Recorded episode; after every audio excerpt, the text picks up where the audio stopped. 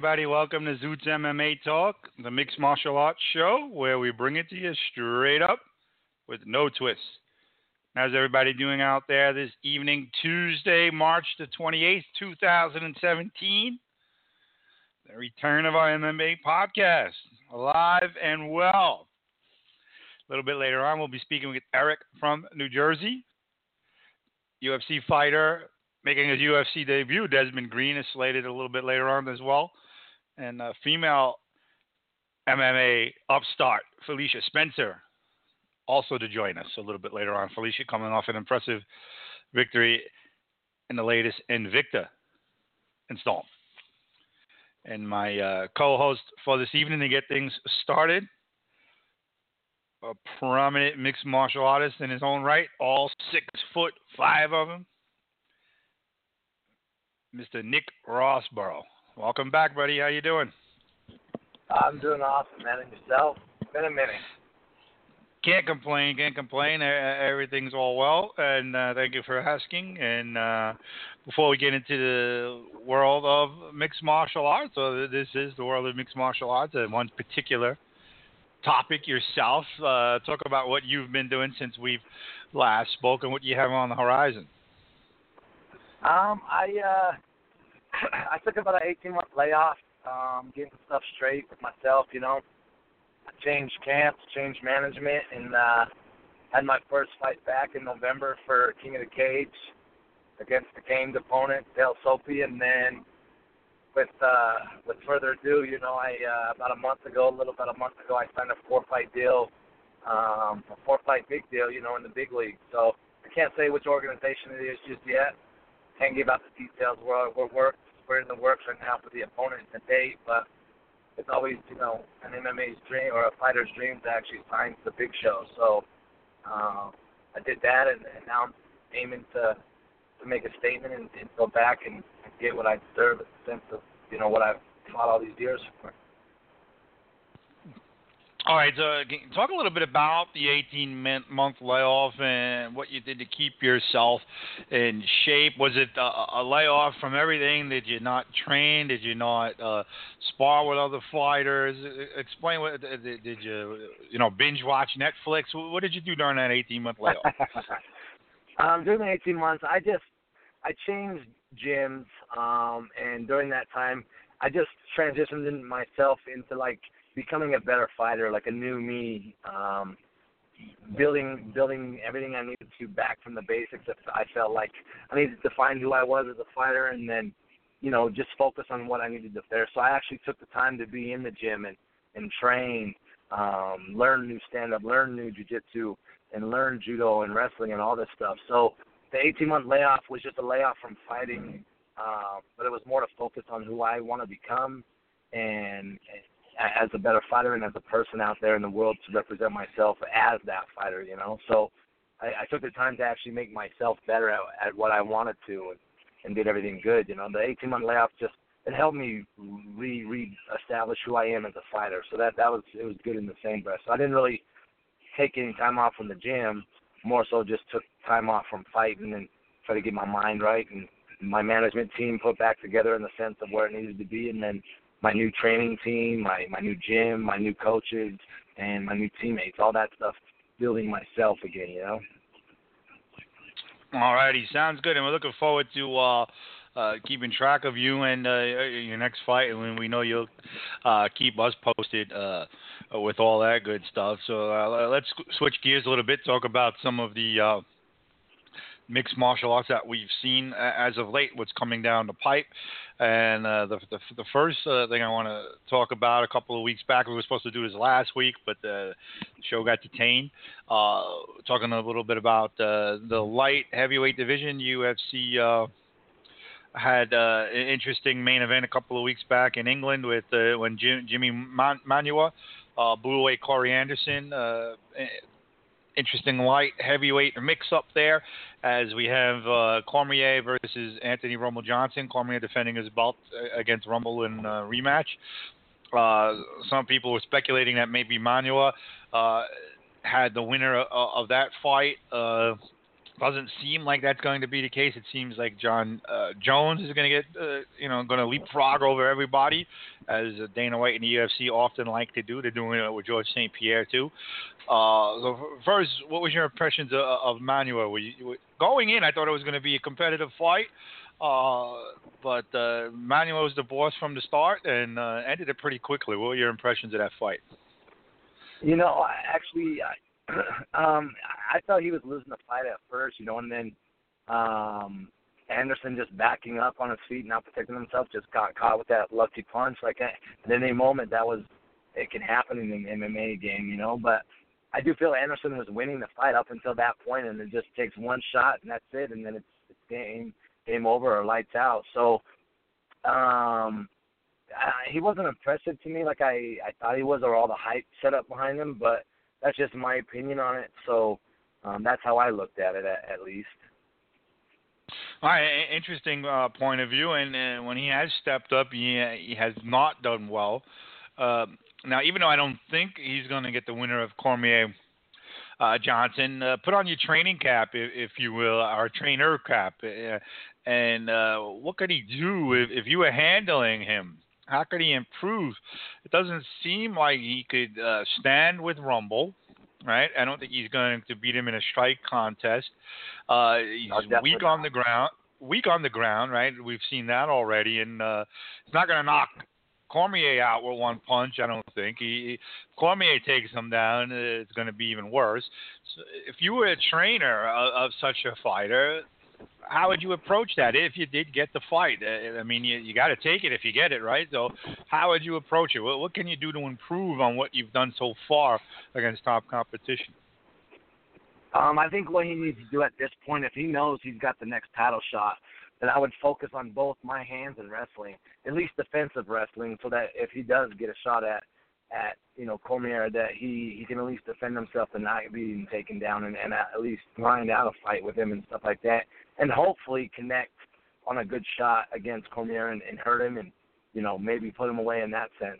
Um, on the other hand, you know you got someone like Rumble Johnson who's got power. He's knocked out dudes left and right, surprisingly, and, and came through when he needed to and, and done stuff. But um, so then that would be the other thing is I would go get a real good boxing coach and just start working my boxing and, and, and, and movement and stuff like that. All right, now uh, we're not going to do an official uh, prediction of, of Cormier Johnson just yet. We'll do that a little bit closer to uh, fight time. So I don't I don't want you to go there. But uh, what are your impressions of Jon Jones potentially leapfrogging everybody? Because there are some other really top ranked uh, you know light heavies.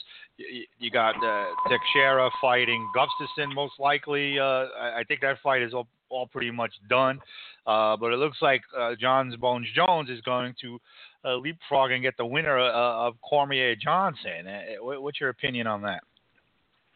You know what? I've seen it time and time again with that that organization and, and stuff done in a political aspect of, of things. You know, they have someone like Jon Jones who keeps getting his hand slapped and nothing nothing really seriously happened to him or anything done. You know, it's one one screw up after the next, and then he just comes right back into a title shot. My own personal opinion, I'm not a fan of Jon Jones no more. He's made himself, his image look bad, and the sport look bad in the sense of what he's done as a as a human being outside of that.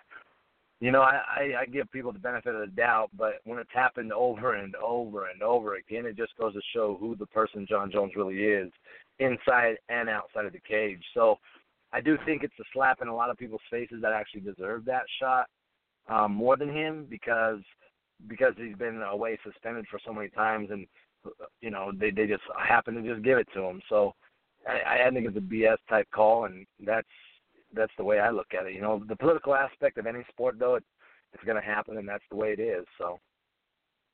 Yeah, I couldn't uh, agree more. I, I think it sends the wrong message out to youngsters that uh, Jon Jones just keeps getting away with what he's getting away with.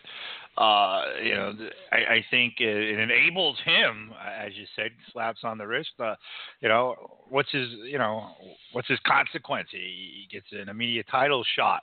I, I could almost understand it with GSP because you know he, he's such a big draw. Was one of, if you look at the pay per views that he's been on, there's always been a million or close to a million so while I don't think it's fair with in the in that aspect either, I can understand it. Guys coming back, model of the sport. Uh, but John Jon Jones, uh, you know, the exact opposite, and, keeps getting uh, rewarded. So we'll, we'll definitely see. But at the same time, Nick, if it happens, are, are, are you going to boycott? We're all going to be there watching. I, I would think I'm going to watch. I'm, you know, call me a hypocrite then, but I, I you know, I want to see it mainly because I want to see uh, Cormier and, and or Rumble, whoever it is, beat him. But I'm going to watch nonetheless.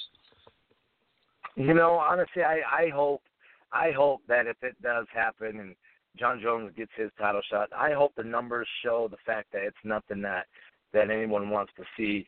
You know, me being a fighter and dealing with the political political aspect of things throughout this. This this weighs a lot on fighters who grind out every day and work every day to to get to that level for one chance or one opportunity or one shot to do something amazing in that sport and they're just stepped on or stepped over because of people like Jon Jones who don't do anything. You know, the GSP, okay, I, I do understand that aspect. That he stepped away from the sport. He was the champion. He's the one that stepped away. He didn't get himself in trouble to do anything, and now he wants to come back.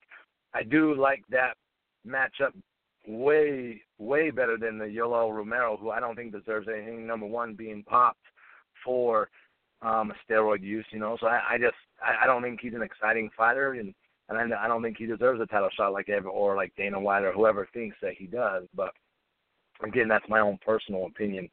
So for me, I'm not a fan of Jon Jones because of watching him screw up so many times and just not giving a crap about what it what it portrays to the public and to the eyes of of children or kids or or just the the, the fans of the sport like it's just happening. So I probably won't tune into that fight itself just to prove a point in the simple fact that like I, I don't care if he wins or loses. If he wins, cool. If he loses, even better for me, you know.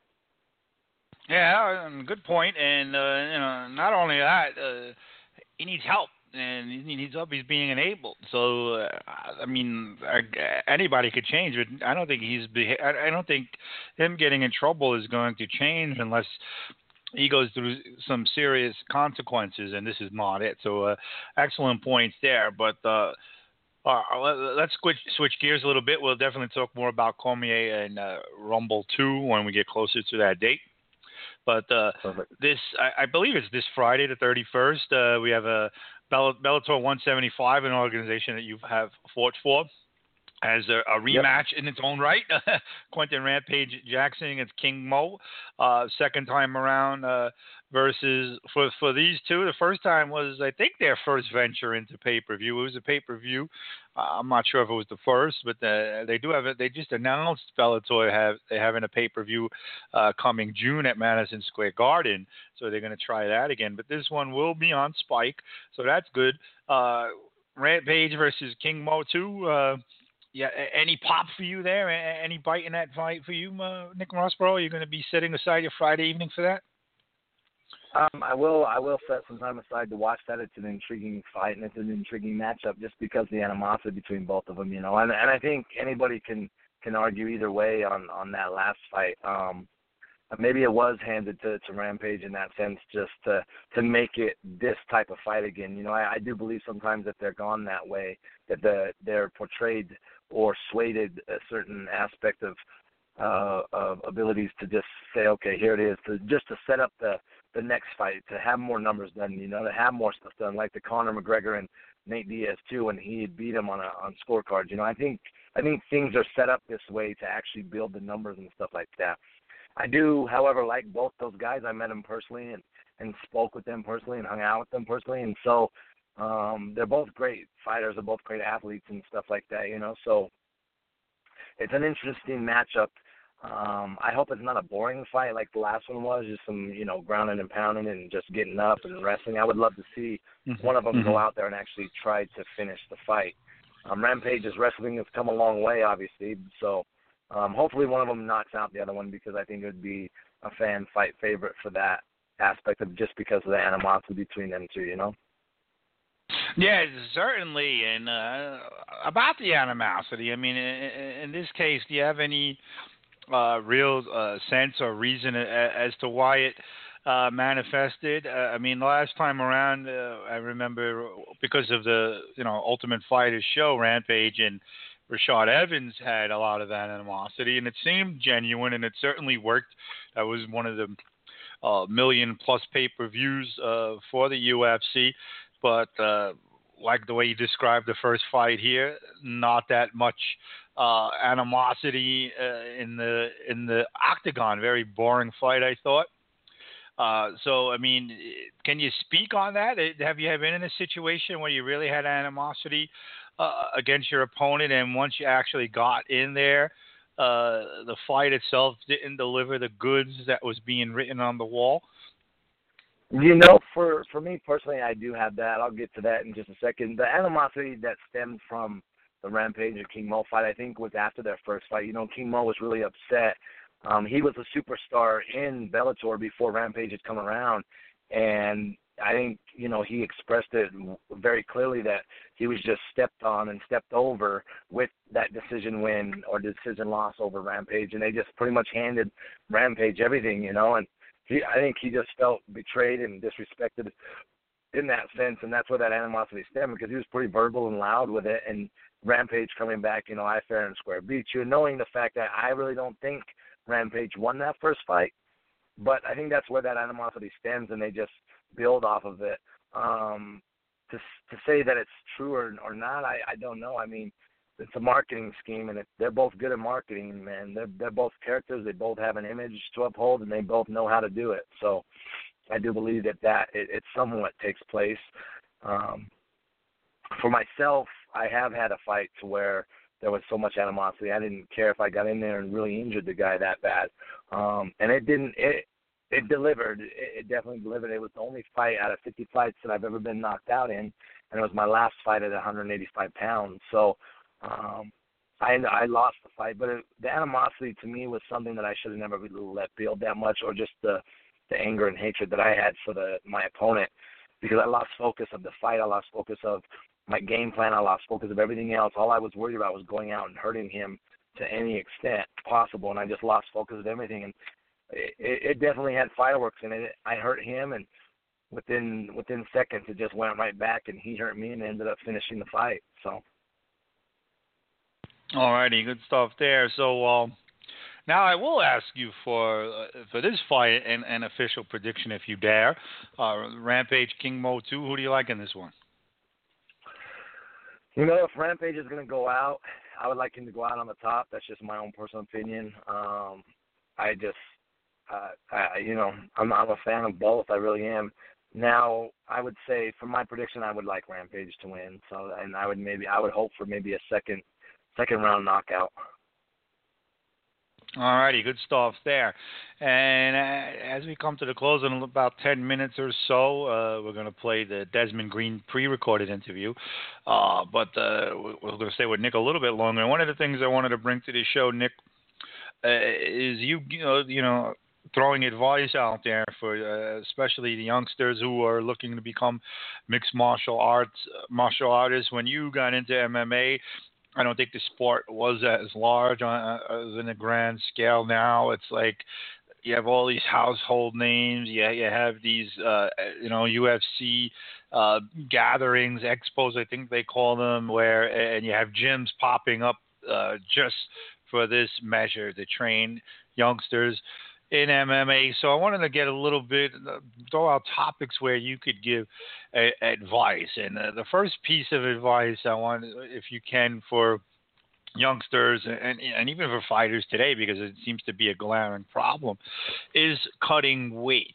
I mean, we had a very prominent UFC uh, fight canceled recently because there was danger with a, a fighter cutting weight.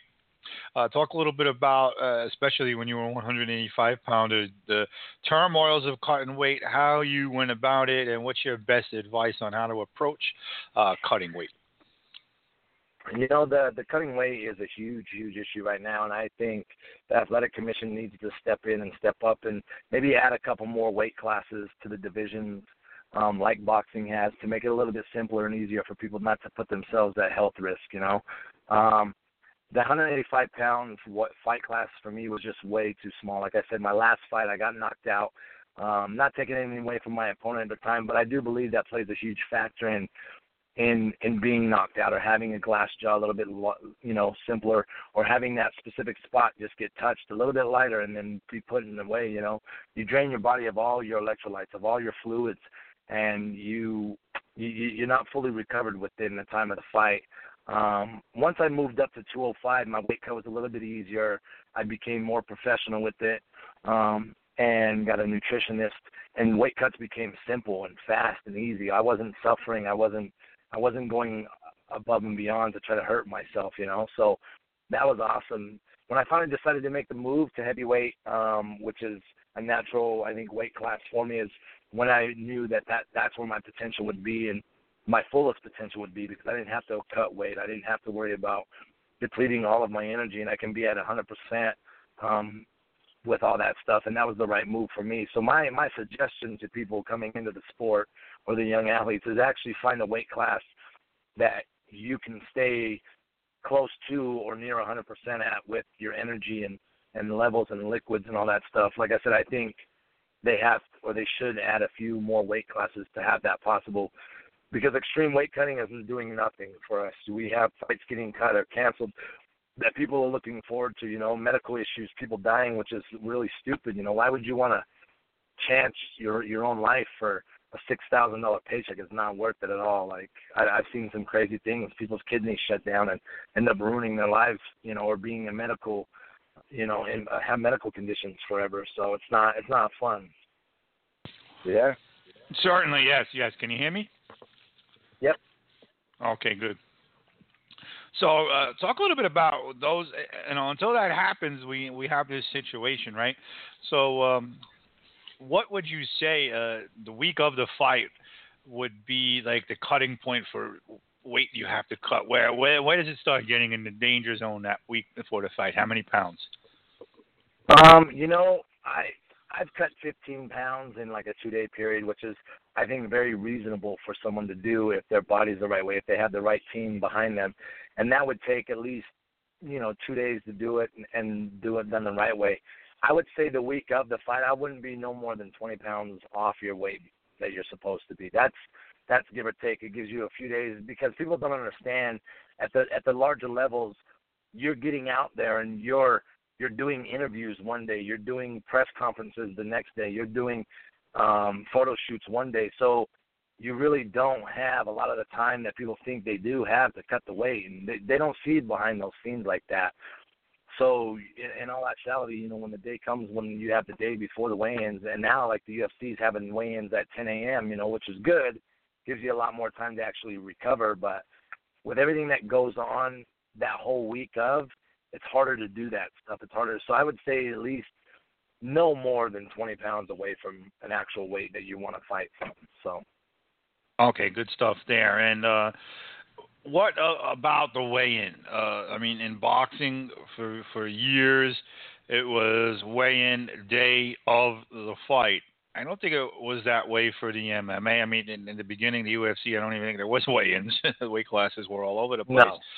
But uh, uh, are you uh, are you are you in favor of a move? I don't think it'll happen, and, and I think a lot of what dictates the weigh-in before the fight, the day of the fight, uh, the day before the fight, I should say, excuse me, is the TV stuff, especially with uh, MMA. That, that's always a big thing. If you have Fight Pass, you, you you're always getting, uh, you know, notifications weigh-in, weigh-in. You know, it's a lot of it is TV driven. I, I know guys in boxing, insiders in boxing, that have told me that it was changed more about uh, the TV demands than the, the fighter's health. Would you, Correct. even though it's probably never happened, would you favor weigh-ins day of the fight?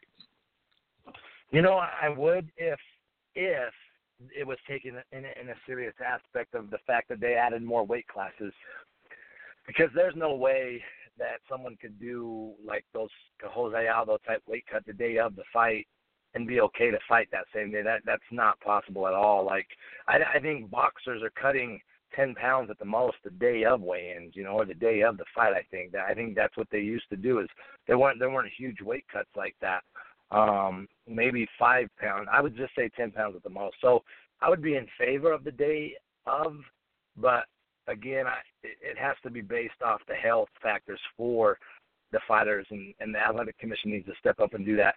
The thing I do like about the day before the weigh-ins is that you can actually go out and you do that, promote it a little bit more, and you also have a whole day, that whole 24 hours to try to recover for that fight rather than just worrying about cutting the weight, then cutting, then then getting yourself to that next level to get ready to fight. Mentally, it's it's a hard, hard challenge, you know. So mentally, I think it would help with fighters to cut weight the day before. Then they have that taken care of, and then it's done. Then they can just focus for the next 24 hours and and focus on what's at hand for them as a fight, whether it's a title fight or just a regular fight. You know that that focus game, that mental game is is a huge, huge ordeal for that. So me, I, I mean, I'm really highly in favor of the day before weigh-ins, but um, I wouldn't say that the day of weigh-ins is out of the question if it's done properly. All right, good stuff there. And uh, as we close our segment, Nick, uh, I don't plan on spending too much time on this uh, in future shows, but I, have to bring it up now. Uh, just because I, as an MMA fighter, I want to get your perspective on it. This, this, this whole fiasco. I, I'm already foreshadowing what I think about it. Of Floyd Mayweather Jr. versus Conor McGregor. Uh, yeah, I, I want to get the perspective uh, from you as an MMA fighter. I mean, for whatever else it is, Conor McGregor is a great showman and a great salesman. If he's able to pull this off, he's no doubt going. Even though he's one of the highest, most popular guys in the MMA today, uh, certainly has made a lot of money through endorsements or, or what have you. But uh, I think it's safe to say if he gets to pull this off, he's going to get his uh, greatest single payday ever for one night work.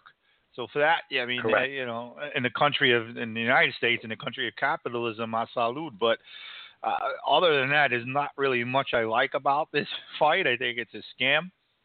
Uh, but there are people who are talking and taking it seriously, and I know one person that's definitely taking it seriously is Conor McGregor. Uh, one thing about Floyd Mayweather is he's always taken his fight seriously. He never takes a day off of the gym.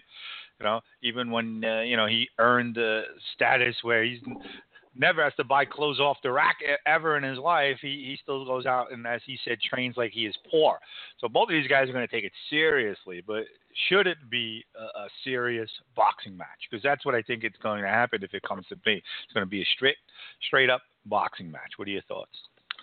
You know, I actually I like it in the sense of anything can happen in a fight. One thing I do have experience with is actually taking a boxing match and you know getting my ass handed to me in a, in a boxing match. It's two different worlds, and people don't understand that. Like um boxing is a lot different than than MMA, and MMA is a lot different than boxing. So at any given moment, though, McGr- Conor, I do believe, can shock the world. Um, my own personal opinion about it is, is Mayweather was just sick and tired of of not being in the limelight, and Conor McGregor had taken it over, and they happened to be the right size, and so I think I think Mayweather started to call him out and try to promote himself, and get it going because he's no longer in the limelight like McGregor has, and I think he wants that from him. So I do. I mean, I like to ask, but I would watch it just to see because I'm not a Mayweather fan in no sense as a personal person. Um, because it's, he's just in, to me he's just pretty pretty arrogant and I don't like the way he represents himself and stuff like that. Although I would love to have his money and his team behind him, but he's definitely worked hard to where he's gotten. I just don't believe right. calling him out is the the right proper thing to do because I do believe Conor. I, I have a weird feeling, man, that Conor is going to shock the world. I just have a feeling. Oh, interesting. So uh, we might have to spend some more time on that uh, uh, fight if it does come to be, uh, just, just to uh, address that feeling of yours, Nick.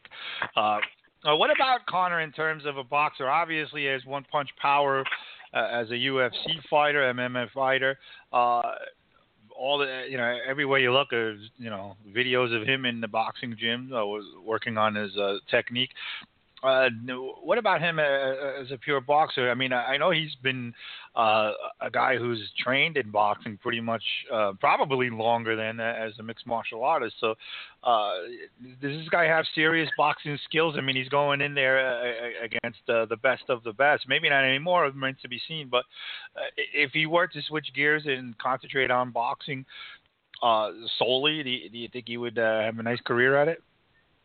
You know, I I don't believe he's a boxer in no sense. I mean, look at look at Nate Diaz wreck him standing, you know, with boxing and stuff like that. Um, the difference between the boxing and the, and the MMA is, you know, boxing gloves are eight ounce gloves, a little bit heavier, a lot harder to knock some dude out with the the, the right punches and stuff like that. You know, you you usually can hit the specific spot with four ounce gloves and it's done. It's, you're out. You know, so professionally wise on on that type of level, there's no way that he can he has better boxing than Mayweather. That's for certain, obviously. Um, so I just I have a weird feeling though, just with what he has at hand, he can he can definitely take it away from, from Mayweather. Mayweather's not an aggressive type boxer; he's more defensive boxer. So we'll see how this plays out. You know. Uh, well, uh, unfortunately, you sound excited for it. I, I might be one of the last who still does not want to see it happen. But Nick, at least we have something fun to talk about, I guess. I, I you know, I, I have reservations of, uh, for many reasons, and I won't reveal them unless it's actually, uh, you know, official. So uh, some people say it's official, but I hear things all the time about fights that are official and they're not official. So uh, I haven't seen, I haven't seen from the right sources that this is going down in June, as has been reported in some circles. But uh. Nick Rossborough, time goes by so quickly when you're having fun. Uh, you're always welcome to, to, stay on for the whole show. That's always open to you, but I, I know you're a busy man. Uh, next up segment is a pre-recorded interview, so you won't be able to participate in that. But if you do have to go, now's the time for some uh, closing remarks for you? Uh, anything you want to plug out there, let the fans know about, and, and until next time, enjoy the fights this weekend. Uh, if you are staying, just uh, call back in a little later after the live, after the pre-recorded, which is about 17 minutes. Sounds good. I, I like I said, I appreciate the time and the, the, the offer to be on here with you guys and, and continue to move forward. Stay tuned for some big news coming from me. Like I said, the, the, the deal I just signed, some other big news I got coming out. So I appreciate you uh, being able to let me get on here and, and do my thing and show out. So. Any any uh, social media you, you have that you want uh, people to know about? Your social media, Maven? Uh, do you, you know, do, do you tweet in the middle of the night like our uh, current president? Yeah, I uh, obviously my first and last name Nick Rossborough. Twitter.com, Facebook is Nick Rossborough, my Instagram is Nick Rossborough. Uh, my Snapchat is SLC's Bad Boy, you know. So I do I do try to promote a lot on social media and, and get those people going. So I appreciate your guys' follows and and all that other stuff. All right, thank you so much, and uh, we'll talk again soon. And until then, uh, be well, my friend. Have a good rest of your evening. Thanks. Thank you, buddy. All righty. All right, thanks. Good Bye. stuff there. A lot of a lot of good insight, uh, different perspective on uh, the Conor McGregor Mayweather stuff. Although I've heard that kind of uh, perspective uh, before, uh, but uh, good tips on the cutting the weight and uh, some interesting takes on fights that have happened and fights that are coming down the pipe uh, from Nick. So we appreciate that.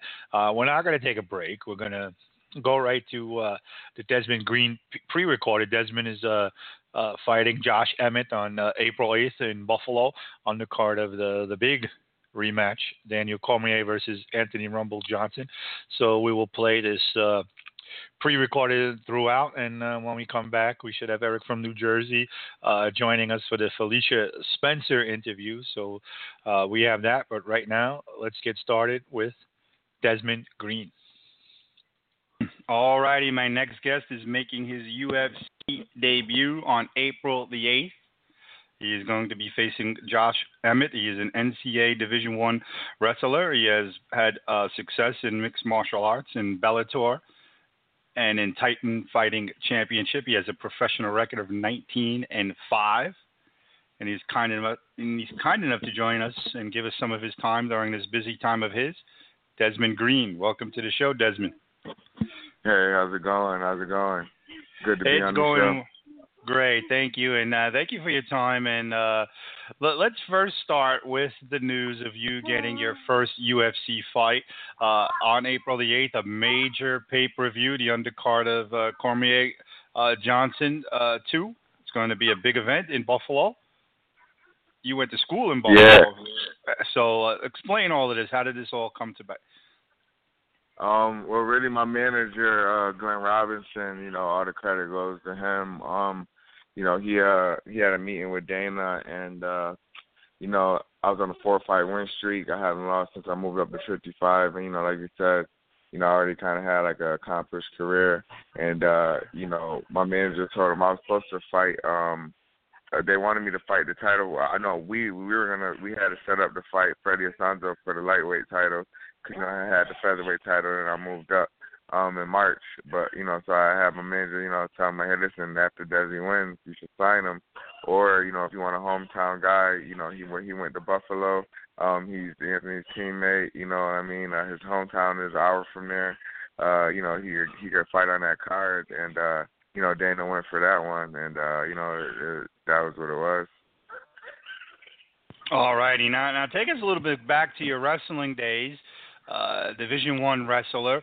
Uh, it has been reported you uh, had issues with the team for testing with marijuana. So, uh, uh, explain your side of that story, and, and explain what you learned as uh, a part of that wrestling team and how that transferred to you wanting to become a mixed martial artist.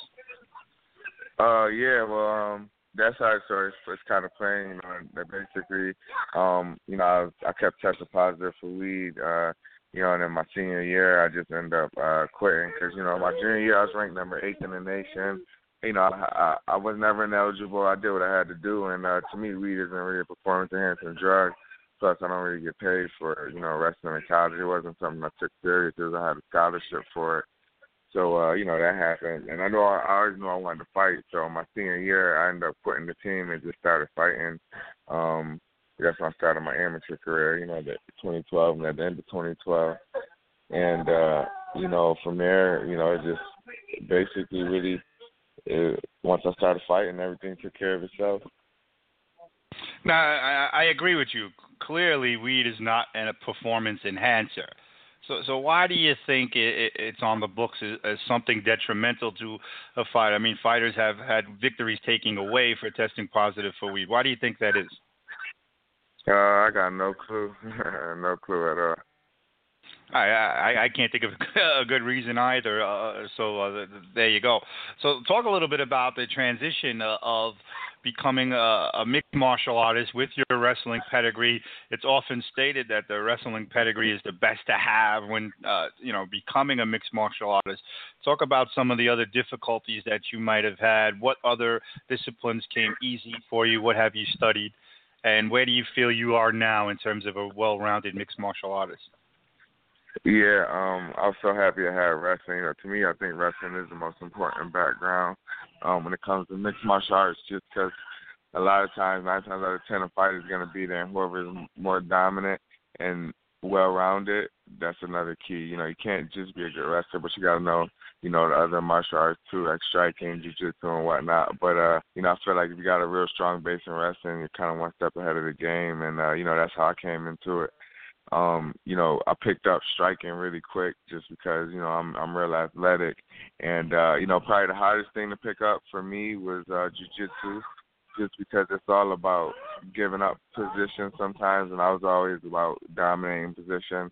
Um, it teaches you to be on your back as opposed to. I did real good with jujitsu guys. I would always be even when I first started. You know, what I mean, I was beating black belt jujitsu guys, but to learn it and actually uh utilize the offense part of it, I think that may be the hardest part. But uh, you know, I got there. I was a problem purple belt and now under Firas Zahabi, uh, you know, coach at TriStar. But um, you know, everything else came along real natural for me. You know what I mean? Uh, I really felt like I was built to be a fighter. Yeah, I mean, they say that the worst place for a wrestler is on their back. Uh, explain what you have done in your training since you've been a professional to be more comfortable on your back. I know you still never want to be there, but what have you done to where you, yeah, if, I was the, say, I never, if the position I, happens I, that you're more comfortable? Yeah, I gonna say just for the note, I got like 24 fights. I think I was on my back all of maybe a minute out of all 24. I barely on my back. Number one motto is just to get up and get out. But uh, you know, to to get comfortable there, every time we go to practice, every time we do any rolling, I always start on my back. You know what I mean? I don't like it, but it's just a position you got to know. But uh, you know, I'm rarely ever in that position. So uh, you know, but every practice, you know, I, I always let let somebody come into my guard just so I, I definitely know what to do. You never know in a fight some something may happen and I get stuck there. So I don't want that to be the first time, you know. So I do that every day. Now, your first big break came when you were able to fight on Bellator, high-profile organization, Bellator MMA. Talk a little bit about uh, that. How do you get? How did Bellator uh, contact you? How did you get to uh, fight for that organization?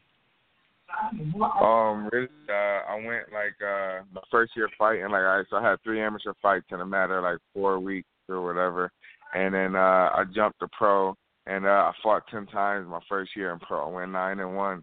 You know, I was just uh going to different organizations. You know, sometimes I was fighting three times in a month. So, uh, you know, I think they seen that and they really was uh, intrigued by it. So they called uh but the first camp I went to uh was in Ithaca, a team called Bomb Squad. So, you know, they got in touch with my coach Ryan Spiatoli. And uh, you know, that's kinda how I got into Bellator. All righty, now let's move to Titan uh, Fighting Championships, and that's where you actually won some hardware. You won the featherweight championship over Steven Siler. Uh, talk a little bit about that fight. Uh, big victory for you. Really uh, started you uh, as getting really recognized as those fights are, were televised as well. Talk a little bit about that moment for you. Uh, yeah, that was you know it was a good fight, big moment. Um, I won the featherweight belt. Uh, you know, that was a hard fight, five rounder, and uh, my first fight with Titan, um, you know, I had a first round knockout over Miguel Torres, who was like, uh, you know, considered used to be a pound for pound. So, uh, you know, that was that was fun. And uh, in your next fight, you you lost the title on a controversial decision to, to Kurt Holobaugh. Uh, it was a fight that was well publicized, where you struggled to cut weight. So talk a little bit about uh, that fight, how much the the weight cut uh, caused you uh, in the fight, where it was a fight that uh, I felt could have went either way. Uh, you had a big fifth round. I thought that could have squeaked it out for you, but uh, certainly uh, a case could be made on his side as well. You were disappointed with the decision, obviously, but talk a little bit about how the the weight drain uh, affected you in that fight. Yeah, um, definitely. You know, I had to cut cuts on my hair for that, and uh, in fact, you know, the next uh, the next fight also had to do the same thing, and that's kind of what made me realize I need to go 155. Uh, you know, that was it was crazy. I was like, literally almost killed myself trying to make weight for both of those fights, and uh, that's when I just knew I'm like, all right. After the Holobaugh fight, I wanted to go back. I was like, yeah, I got to go to 55. It's too much, but you know, I had that bad taste in my mouth because I really felt I won, so I wanted that belt back before I went up to 55. But um, I just kept getting bigger and bigger. You know, I'm 27 now, so you know, I was right at that age where like everything was changing, my body was changing, I was getting bigger, my metabolism was, you know, just the way I was. Like, I was putting on like grown man muscle. Because like when I first went 45, eh, you know, the weight cuts didn't used to be that hard, but then uh you know, the more I fought, they got harder and harder. And uh, you know, moving up to 55 was the best decision of my life. You know, um, back under haven't lost yet. You know, had an undefeated 2016 year, and uh, I'm just still getting bigger. I'm still growing into this weight class. So you know, I definitely this is where I need to be. Well, wait, at at this new weight, uh, like week before the fight or, or such, how much weight do you have to cut now? Oh, like uh, I don't eat not a lot. Like let's say right now we two weeks out, I'm less than ten pounds over for sure, and I'm eating whatever. I'm eating six times a day. You know what I mean? So Mm-hmm. mhm. it's, the, it, the weight cutter is like not even relevant. I could make it tomorrow if I had to. All righty, good. Sounds good. Now uh, let's talk a little bit about your opponent, undefeated Josh Emmett. Uh, what can you tell us about him? Um, yeah, he's pretty good. Like you said, he's undefeated. Um, you know, two and zero in the UFC, but uh, you know, he has a good overhand right, and uh, to me, that's about it. You know, he has decent wrestling. Um, I want to emphasize on decent, and uh, other than that, you know, I, I feel like I'm way better. I have a height advantage. I have the wrestling advantage, speed advantage. Um, All right, we have uh, Desmond back on. Desmond, uh, your call dropped. You were in the middle of talking about uh, the you were breaking down a little bit of the fight with Josh Emmett. So uh, if you could pick up Oh, from yeah. there. Yeah, I was basically saying, um, you know, I like the fight for me. I plan on going out there, uh, you know, getting the finish and uh, you know, taking on this hype. You know, I'm, I'm glad that they gave me somebody, you know, definitely that's uh, you know, good on two fight win streak. So but uh, I feel like it's a bad matchup for him. And right now I'm the best that I've ever been, so it's gonna be good. Yeah, looking forward to it. That will be on the the Fight Pass prelims. Uh, so uh, everybody could check that out there. And uh, last thing I have for you, growing up, obviously mixed martial arts started as this. Uh, the UFC especially started out as this small kind of cult following type of thing, to now it's one of the biggest sports in all the world. Uh, as you followed the sport over the years, who are some of the fighters that you have looked up to and admired and tried to emulate, if you have? Um, really, uh, I used to love George St. Pierre, uh, Anderson Silva. You know, um, those two. I probably like you know the main guys, Jose Aldo too. And what, what do you think of George uh, St. Pierre's uh, comeback? Do you think it's a good idea? Uh, obviously, it's great for us. What, do you, what do you think for him after all, Yeah. all this time? Why why is he coming back? What do you think? Uh, yeah, I think uh, it's a great idea. You know, why not? Um, no time like the present. Um, you know, definitely fighters that's older than him, and he was one of the most dominant uh, champions. So, you know, why not make a comeback? See what you got.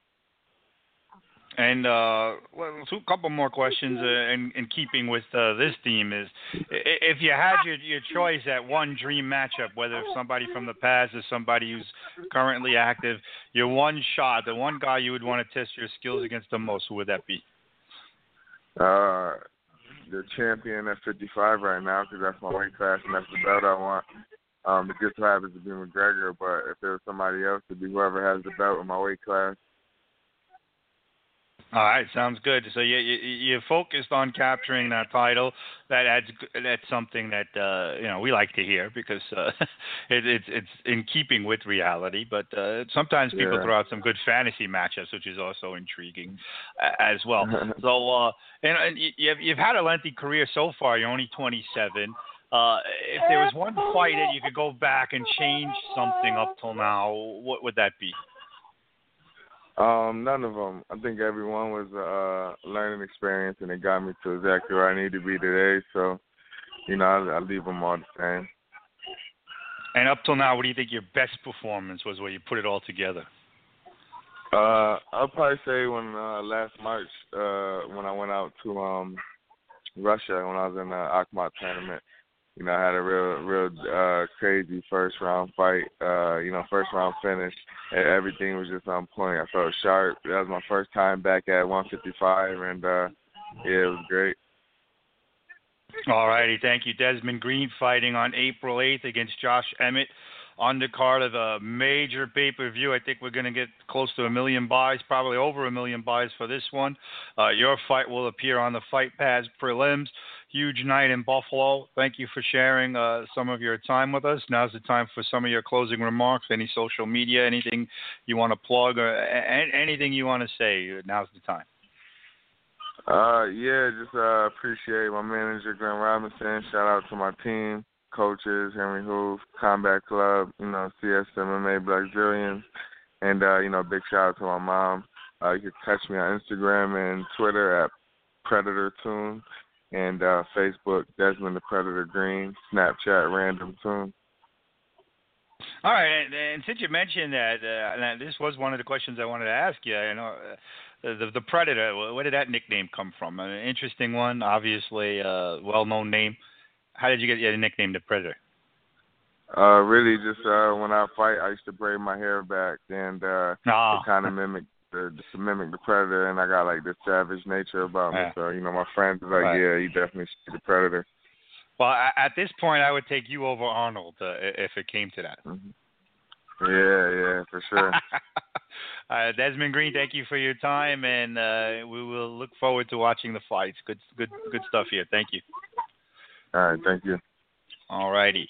So, uh, uh, first UFC fight, uh, big spot for him in his sort of hometown of Buffalo. Went to college there, wrestled there, and you heard his take on, uh, you know, weed not being a performance enhancer. Obviously, that could be debated for all time, but I think it's clear that if you smoke weed, it's not at all you know, enhancing your performance as a fighter. But uh, you know, that's for another uh, time. I, I think it's a good matchup. Him and uh, Josh Emmett. Emmett's a guy that uh, you know his opponents take him down about 60% of the time. So if Green can take this to the floor, he could certainly be the boss. But uh, Emmett is very dangerous on the ground. Desmond Green is the kind of fighter as far as I've observed so far as uh, a guy who does nothing great, but he doesn't do anything bad. He does everything good, but nothing uh, great. Solid on the ground, good ground game. So that could be a benefit for a fighter, or, or it could not. Uh, uh, a long fight, I think, favors him. He certainly has had more than enough experience going long rounds. He's gone five rounds. So, uh, but you know, Emmett has that equalizer that could end everything in a second. So it should be a great uh, prelim fight and, and a great card overall. And we thank Desmond Green for coming on. And now, insurance minded speeches. All righty, never mind the insurance. Uh, so a couple of things uh, before we go continue. I made a couple of mistakes at the end there. I meant to say Emmett is dangerous on his feet, not on the ground. And uh, Desmond has a, a solid uh, stand-up game, solid ground game, but I wouldn't say necessarily outstanding either. But uh, couldn't get Desmond uh, to come on the live show with his busy schedule, so uh, I was able to uh, secure that pre-recorded, and uh, I just about all but ruined it at the end there by not making much sense. But uh, cleared that up. You know, that's the great thing about the live show. And another great thing about this live show is our next uh, co-anchor, if you will. A guy I've known uh, for many years, uh, one of the keenest and intense MMA fans that I know. Uh, this guy is usually on the money in uh, his analysis. Uh, he's a passionate uh, trainer as well. He trains in many different disciplines. My partner in, in crime whenever we go to the Boxing Hall of Fame. And George Chuvalo will always be a different type of fighter because of this man, in my eyes. Mr. Eric from New Jersey. How's it going today, buddy? Good. How you doing, dude? I'm doing great, and uh, we have a few minutes before uh, Felicia Spencer comes on, and you're going to join us with that interview, and uh, I'm glad about that. Uh, so, but uh, first, uh, welcome back. I, you know, we tried to do this once before. Uh, I think it worked for maybe a week or two. Hopefully, we could have a longer uh, season than that this time. Uh, but uh, oh, welcome, and uh, love talking about the fights with you. Yeah, I, I, thank you for having me back, and uh, I'm glad you're doing this again. I'm actually looking forward to uh, doing shows with you. So uh, I was just listening to uh, that last interview, the, the Desmond Green. That he's fighting Josh Emmett on on his in his next in his UFC debut. Is that did I hear that right? Correct. Yes. I think. Yeah, that that's going to be a good fight. I'm telling you right now. Josh Emmett Yeah. is wild. I don't know if you ever watched him. Oh man, he's wild. Uh, and Yeah. they both, re- I think they both can wrestle. So I have, I, that, that's, I, that, I could see that being a, uh, a slugfest on the feet. Yeah, definitely. Looking I think one. Green, from what I've seen of Green, he looks more comfortable on the ground, but he- he's certainly not a slouch standing up. So yeah, that's going to be on the Fight Pass prel- prelims. So uh, keep that Yeah. in mind. Yeah, So uh, we have another minute or two. We're going to call uh, uh, Felicia, uh, just wanted to, uh, to talk just uh, briefly about um, the uh, idea. Actually, no. Uh, anything I think should probably go longer than a minute or two. So what I'm going to do is I'm going to take a quick break. Uh, put you on hold and uh, try and get Felicia on the phone. Uh, so that's what that's how we'll go. Uh, hopefully the the phone circuits are working. Uh, they have been working, so we're going to take a quick break and hopefully be back with uh, Felicia Spencer right after this.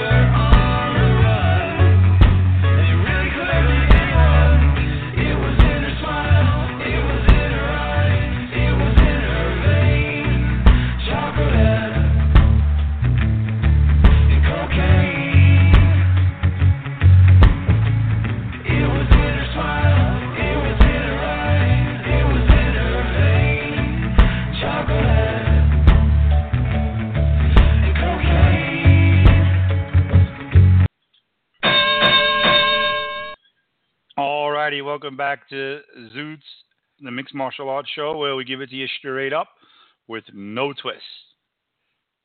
And my next guest is a female mixed martial artist with a professional record of 2 0. One win by TKO. The other win was a fabulous unanimous decision on March the 25th on Invicta over Madison McElhaney. I, I probably just butchered that name, but uh, I'm not going to butcher this name. Felicia Phenom Spencer. Probably, I don't know if it was officially called the fight of the night, but I thought it was the best uh, fight of the night. And uh, we welcome you to the show. How are you, Felicia? I'm doing pretty good. How are you doing? I'm doing excellent, and uh, thank you for uh, for your time. So before we talk about uh, the, your last fight and uh, your uh, journey right now as a professional mixed martial artist, take us back to the time where you uh, figured out that you wanted to be a fighter.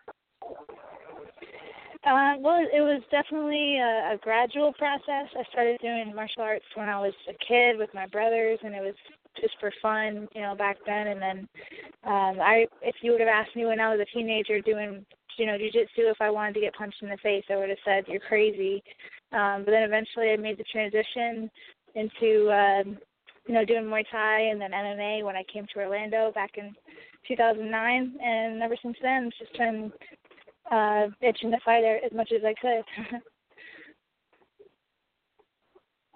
Alrighty, good stuff there. And uh, you talked a little bit about the Muay Thai stuff. Talk a little bit about that because I think that's one of the grueler disciplines. It takes a lot of punishment.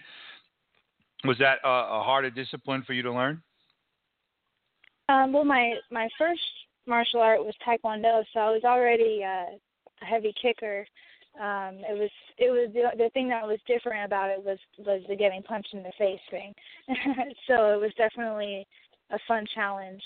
Uh, but I was always up for learning, you know, learning new arts and new disciplines, and um, that's probably one of the newer ones, along with, you know, wrestling, you know, uh, more strict wrestling that I've added into my arsenal since, uh, you know, one of the later martial arts that I added in. So, um, but yeah, definitely one of the more grueling aspects of the game for sure.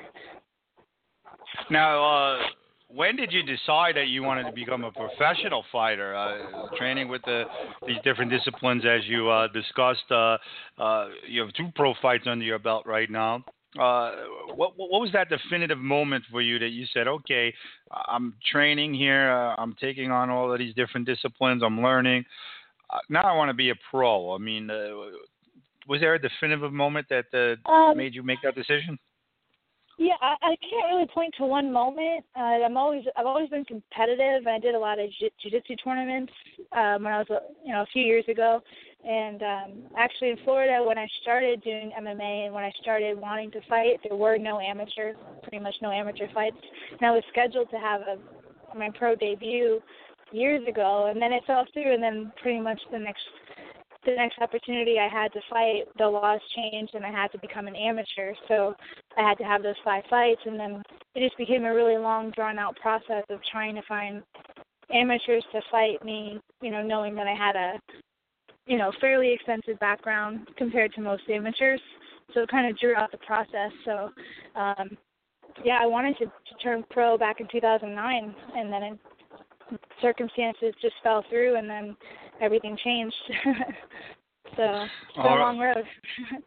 Definitely, definitely. So you, you were certainly prepared.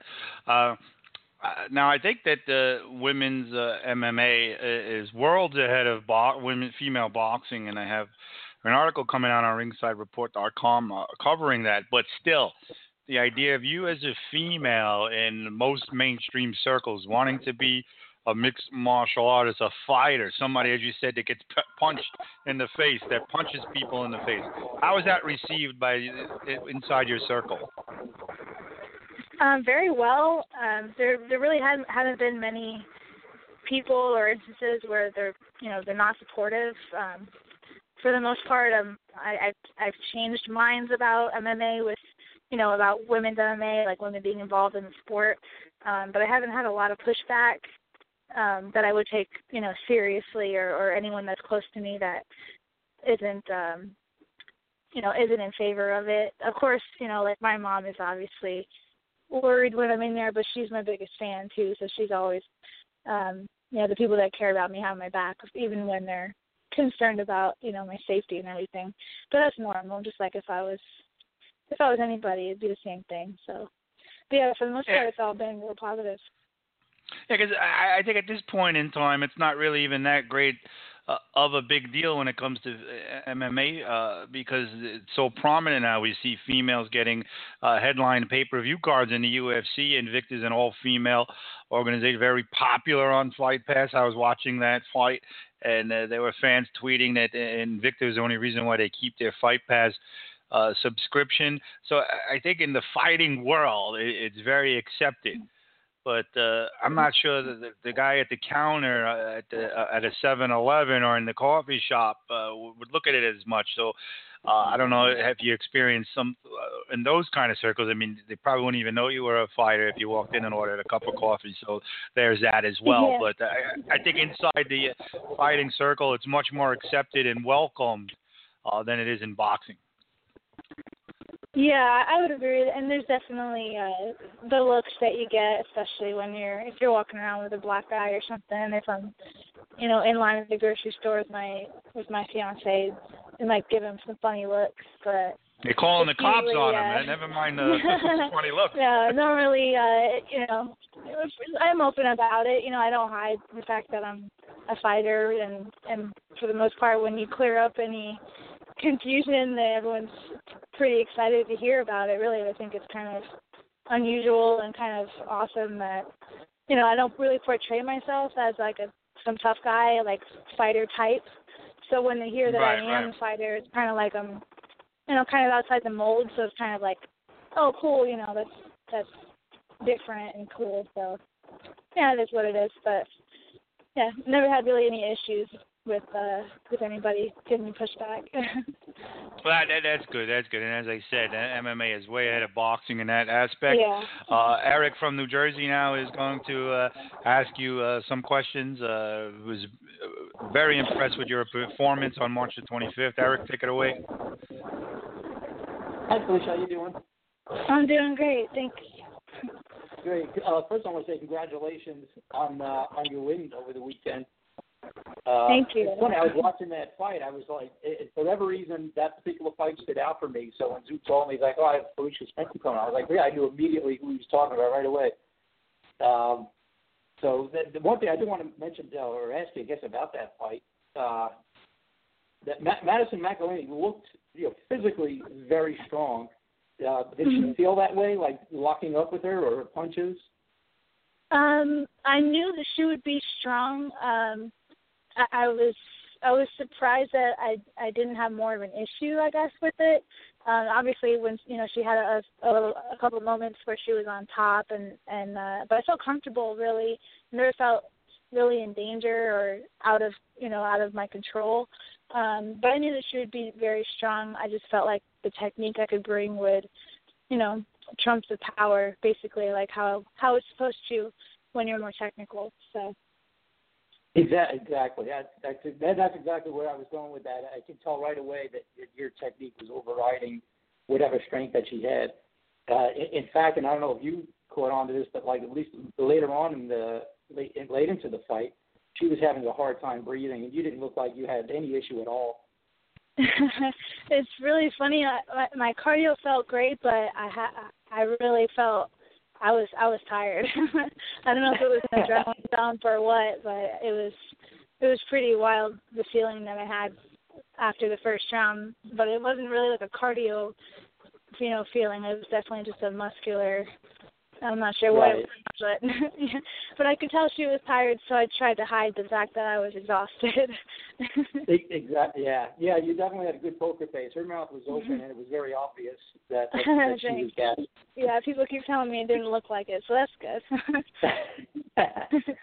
um, and I I watched actually watched because this is your second pro fight. I went I watched your first pro fight uh, against Rachel Wiley.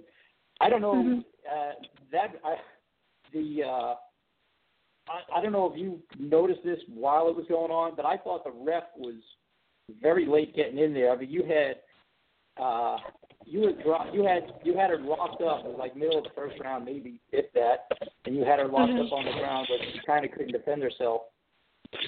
Did you feel that the ref should like you know were you waiting for the ref to jump in at that point? Um, yeah, in a way, you know, um, I knew that a stoppage was coming, and it, the sense of time in the cage is like, you know, and I know this is, should be coming because it seems like the amount of time that should have passed for a stoppage, but um, you know, when you're in there, it's it's just go go go until you get the finish. So at the time, I was just, you know, well, I guess it's just not long enough. I have to keep going, you know, until I get the finish. But um, looking back at it, um, it probably could have been stopped a little sooner, but she didn't seem like she was happy with the stoppage even when it did happen, when it was over. So she was just real tough, you know.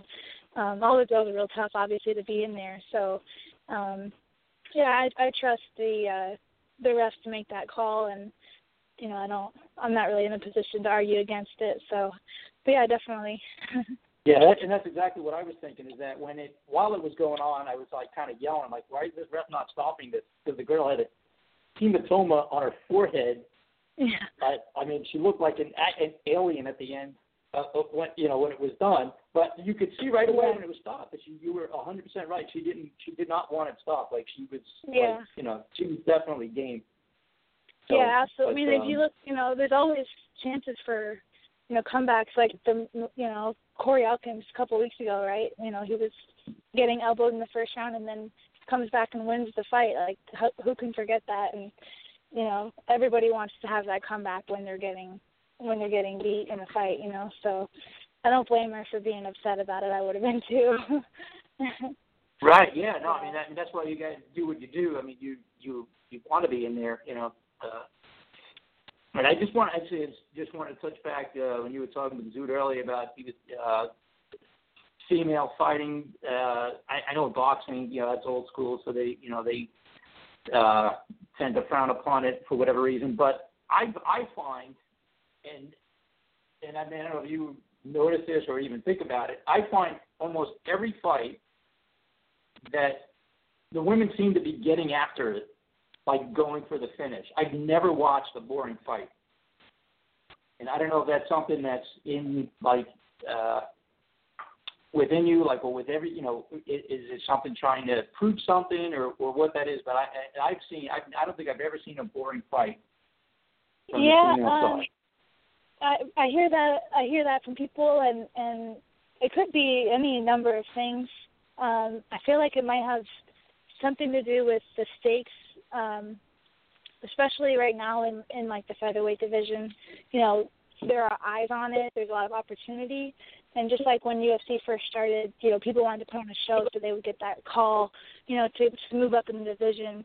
Um, for the men right now, there's so many, you know, there's a lot more men that compete. So getting the win is maybe more important than putting on a show. Whereas the women, there's fewer of us, so putting on the show will give us the spotlight, you know, quicker than just having the wins. You know, there's there's girls in the UFC that don't have that many wins, but they're putting on a show when they fight. So it's kind of like going back to the beginning of when UFC started. I kind of feel like that might have something to do with why we, you know, why we just want to bring it every time, and getting the win is like a bonus. exactly. I, I I think you're looking at my notes because I was also Mm-hmm. going to just jump into the featherweight division. yeah. That's like Bellator just opened that up, UFC just opened that up, Invictus got it. You know, that is to me is like an up and coming division that you know someone like yourself, if you're staying at featherweight, there's a lot of doors there. I would think. Mhm. Yeah, that's the Um, plan. I plan to stick around. Yeah, yeah. So is that because I know you did fight at lightweight previously? Is is are you comfortable at featherweight? Is that where you feel like you need to be? Yeah, I always felt like that would be the you know my home. Um, I'm I'm not afraid to go back to a fight at lightweight. You know, um, I'm, I'm I feel like I'm capable of competing in either weight class, but the opportunities, like you said, are are exponentially bigger in the featherweight division, and um, there weren't a lot of lightweights that wanted to fight me anyway. So going down to Right. featherweight and trying to just take over this division and see where it takes me. Hopefully, they'll let me fight again soon. Yeah, I I, I know I'm looking forward to that. Um, so I just I just have to ask you just I'll, I'll ask you one more uh, and then and, and just this is might be uh, so you're you're now in, out of Orlando, Florida. Is that right. is that right? Yeah. So how how long have you been there? I've been at the jungle uh, since 2009. Um, I grew Oh, up wow, in okay. Southwest you've been there Florida. Yeah, so I've I've been at the same gym for a long time. Um, Nice. and yeah, pretty much uh, training with the jungle, Mike Lee, and and everyone there for a long time. So. Yeah. Do, do you have a uh, do you have a season pass at Disney, or is that not your thing? um, I I actually got my first season pass to Universal last year, um, but yeah, they're kind of expensive, and I was thinking maybe Disney could sponsor me, and that would be pretty cool, fighting out of Orlando. Wow. No, but so if anyone from Disney is listening, I'll rip it on my banner. That's a no. good thought. Yeah, there you go. yeah, yeah, I'm not kidding.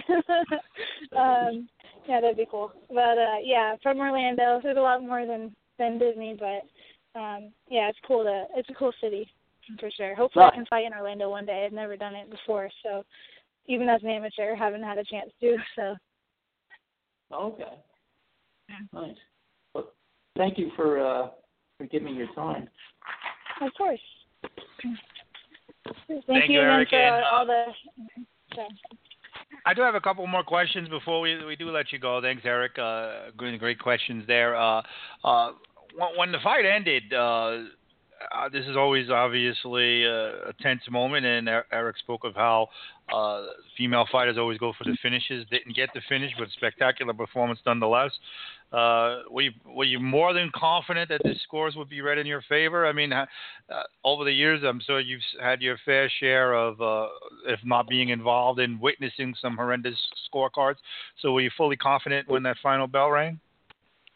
Um, I was confident, but like you said, it's always it's always a scary moment. Um, I haven't had a decision read for a, a while, and I I did not I wasn't happy about letting it get to a decision. Um, but I, I was I was confident, um, just a little on edge when the decision was being read. Yeah, definitely uh, understandable. Uh, last question I have for you. Uh, you, you mentioned being in the jungle since 2009. Could you, you, you talk a little bit about the evolution of the jungle? Uh, is it vastly different from your uh, entrance to it in 2009 to 2017? What kind of advancements has it made? Um, in in some ways, it's it's the same, but in, in like in other ways, um, you know, the team has grown. There's a really strong women's, you know, women's team. A lot of girls that are training now. It's not just me anymore, and um, but the you know sort of the original coaches are still there. I've had I've had a ton of different coaches come through the jungle. Um, can't even name all of them, but um, you know, and everyone that comes through the jungle, you know, stays and coaches for a few months or a few years. They all are part of my, you know, they all leave a piece of their of their game with me. So I'm really grateful to the opportunities that the jungle has provided, you know, through all the the different coaching staff that I've had to be part of my training over the years. Um, so yeah, the, everything, you know, it's everything changes in the gym, but kind of the uh, aura stays the same, you know. Oh, good, good. So, uh, if you were to make a prediction, uh, when do you think you'll be fighting next? Uh, I hope I I would like to fight on the next card. I'm guessing that would be in May, but um, I know there's a lot of girls on the roster, so if not in May, then hopefully the next card after that in the summertime, I would assume. So uh, definitely don't want to let another year and a half go by before I fight again. right, right, right. Uh, is there a location set for May yet? I I don't think so. I haven't heard anything about that. All right, uh, Eric. Anything else uh, for Felicia? Hold on, Eric. Your uh, mic is no, open. Just, Go ahead. No, I just uh, I, I appreciate your time, and uh, I, I look forward to uh, to watching you in the future for sure. Well, thank you. I really appreciate you guys uh, involving me in your your uh, show and all the compliments. It means a lot to hear from you guys, and I can't wait to do it again. All right, thank you. Now's the time, Felicia, for some uh, closing remarks. Anything you want to plug? Any social media uh, you want the fans to know about? Now's the time. Thank you for your time, and uh, now it's time for your closing remarks. Well, yeah, thank you.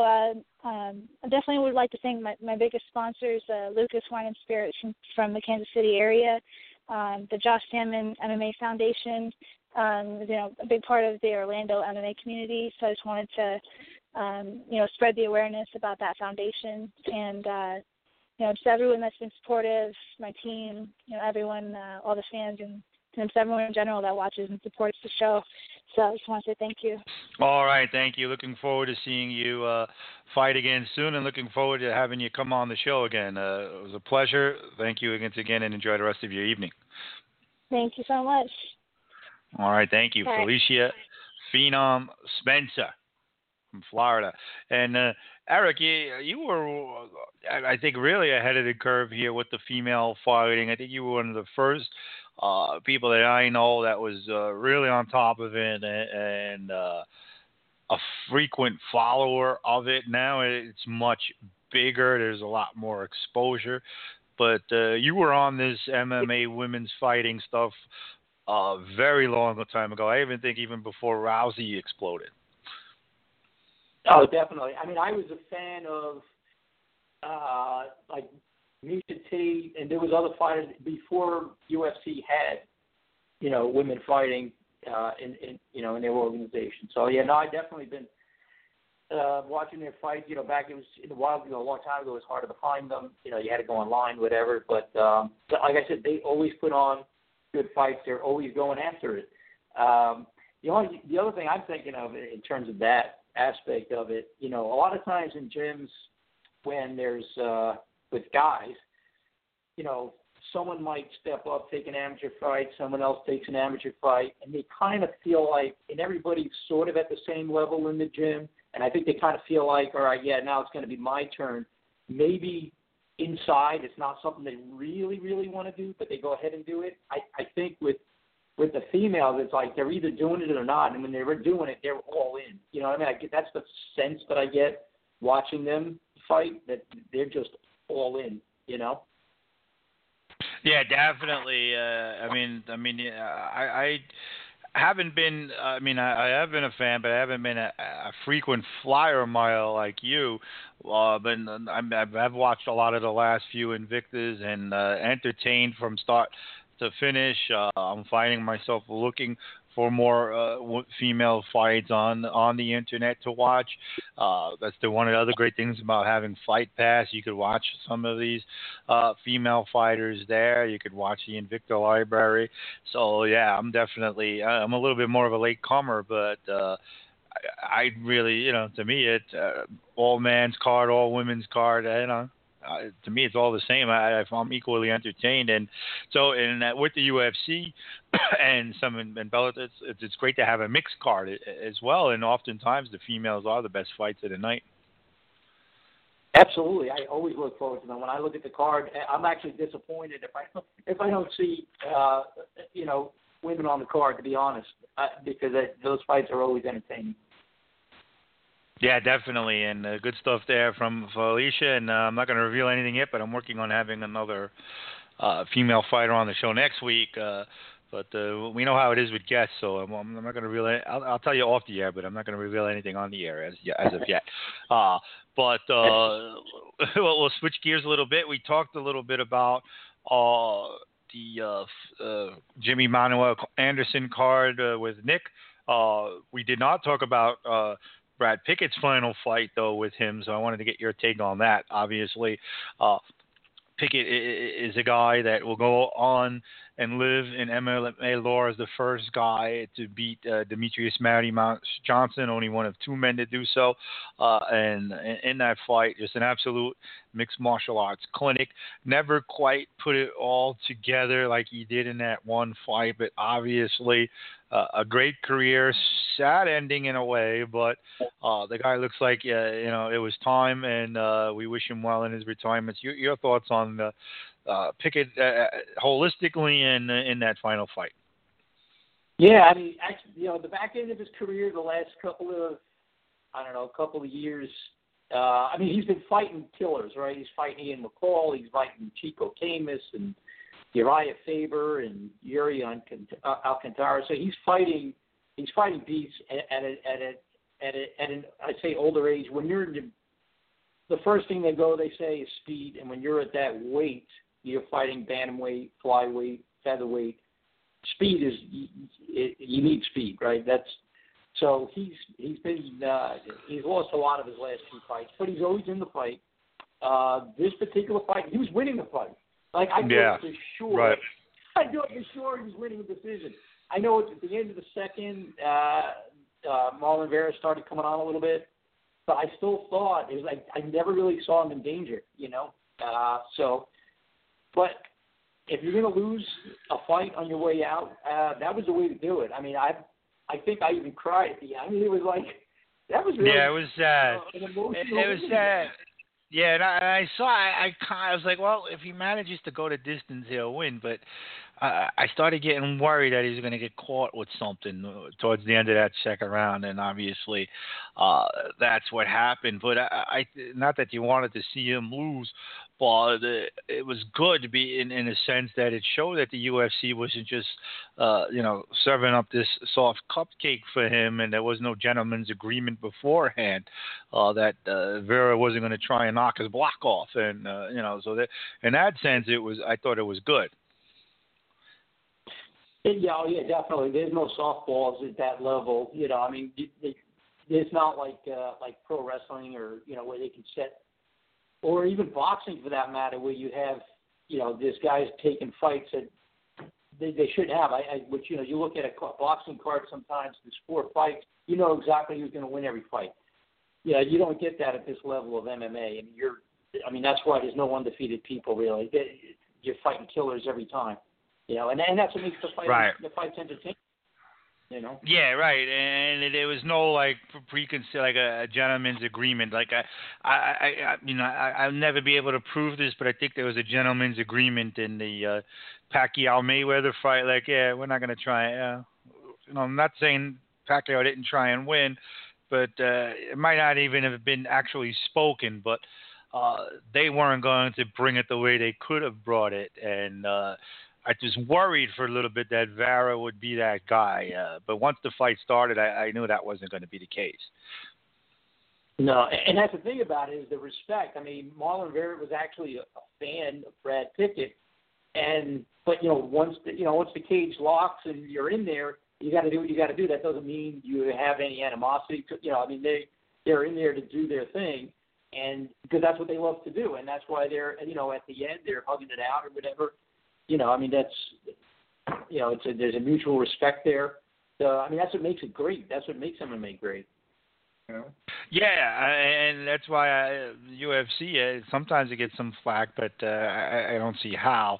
Uh, well, let's move to to Manuwa. Uh, when I was talking to Nikki, thought Corey Anderson was uh, uh, winning that fight. Uh, you know, I didn't agree. I didn't have the heart to tell him uh, first show. It's not arguing with the guy, but uh, you know, I'm sure he's listening and going to hear this, so we'll talk about that. But uh, obviously, judges were not needed in this uh, fight. And you and I spoke off the air about uh, possibly Manuwa getting uh, the Cormier Rumble winner. Uh, does that look like? Doesn't look like that's going to happen. Looks like they're set to leapfrog Jon Jones in there. And uh, Nick and I expressed our feelings about that. What say you? So I, is that? I mean, I because I haven't heard most of most most recent. Is, is that is Jon Jones sort of official? Not official, but that's what the that, not official, but that's what the word is. He's getting the winner of Cormier Rumble. That's what the word is on social media, but I haven't seen anything that I'm confident to say it's official.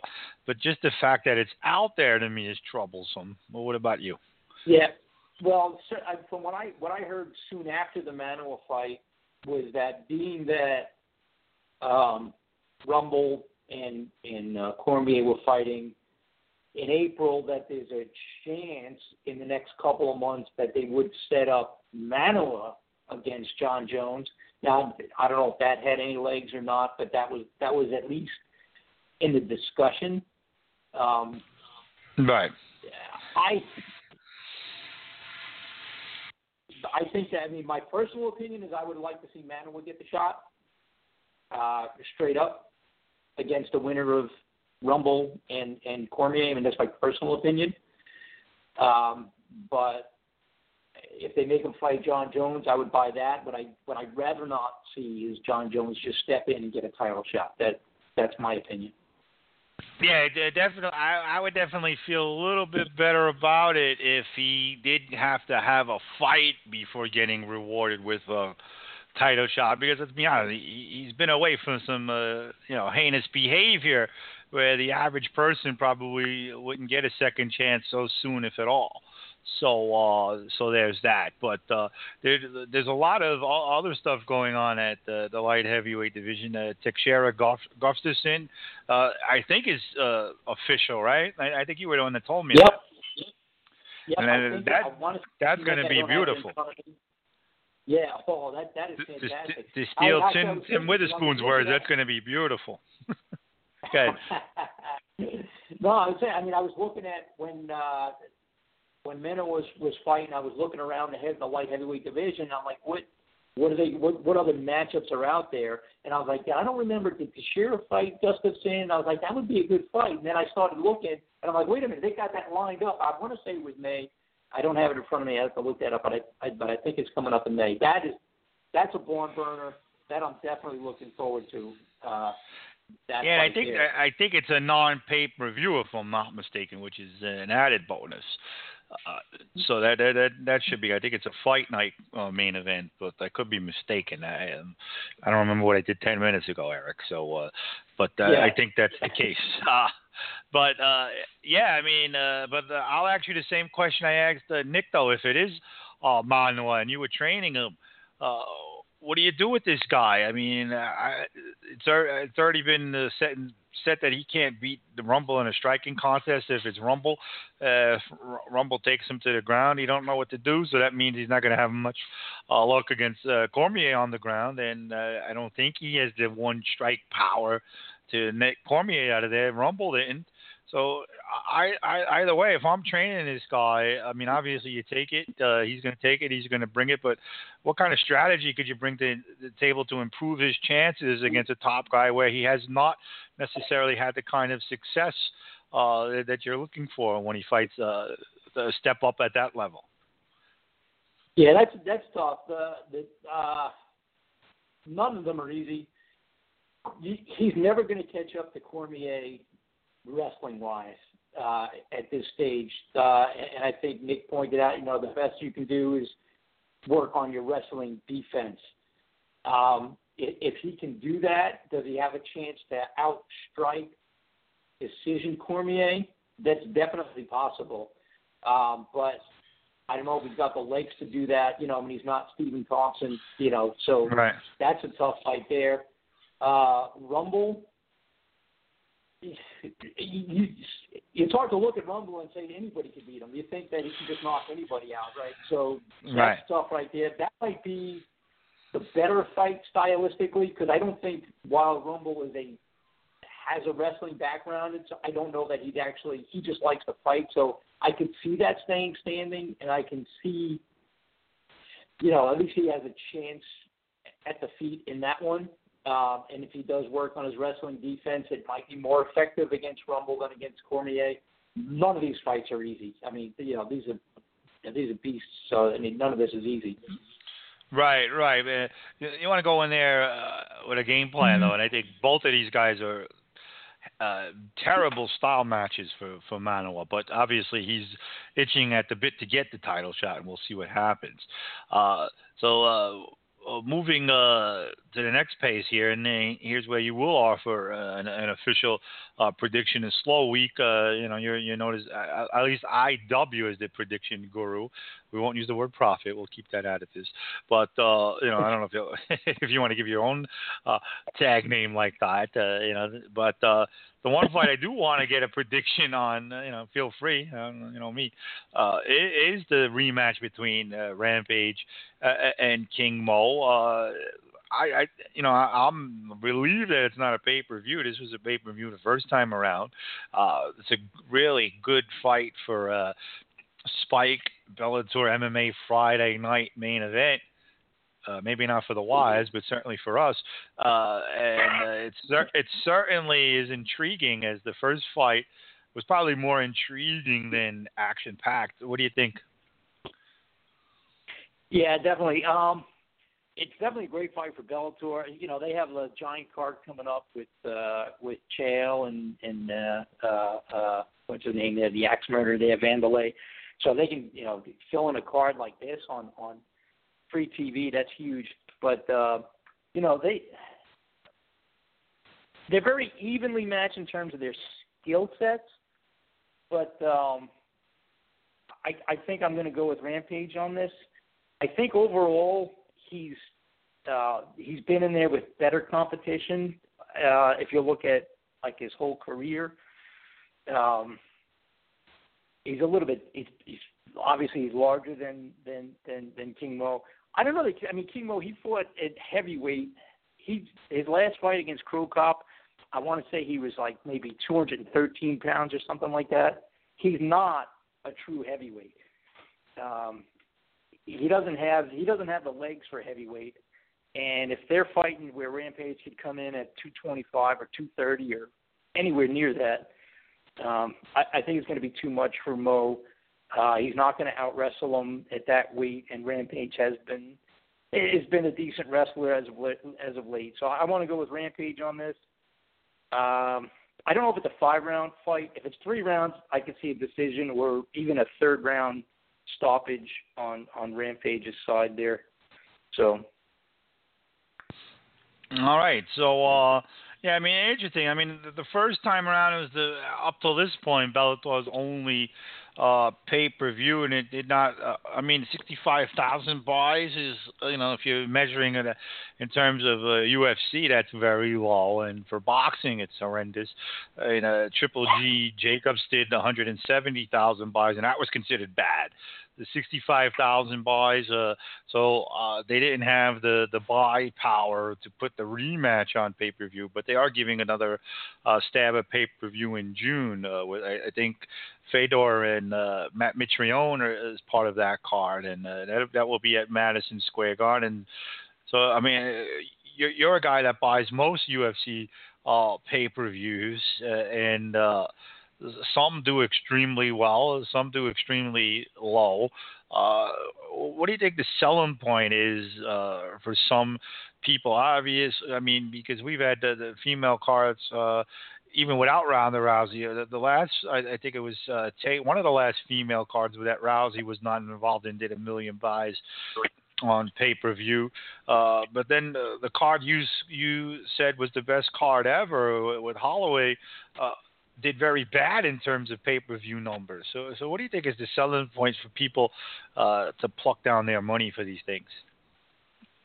Uh, I think really part of it is the way the UFC promotes these fights, and you know, there's a lot of this. You have the people that buy like every UFC pay per view, and then you've got the ones that that only you know the, there's a name catch to it, and you know I guess you know Holloway. While you know if you're watching all the fights, you know that that he's a great fighter, but you know if you're if you're kind of a casual follower, you might maybe that doesn't stick out for you. And and and the UFC is not pushing, you know, somebody like that. So I think a lot of it's the backing, you know, and and and telling these people stories and getting their names out there and pushing it. So I, I think promotion is definitely you know a, a big part of that. Why why the you know I guess like the casual or occasional buyer doesn't buy a lot of these events. You know, when they see a, a Ronda Rousey name or a Conor McGregor, you know, they're, they're, they're all in, but uh, they're not following every single card. Yeah, I mean, uh, Holloway versus Pettis, that was a card in early December.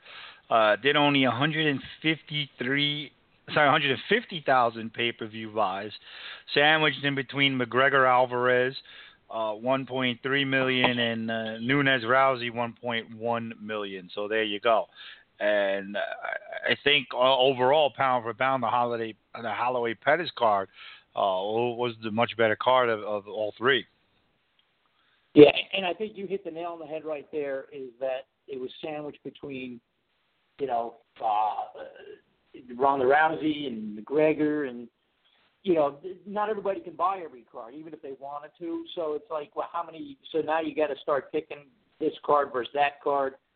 I mean, not everybody can buy, uh, you know, one, two pay per views every single month for fifty, sixty dollars or whatever, you know.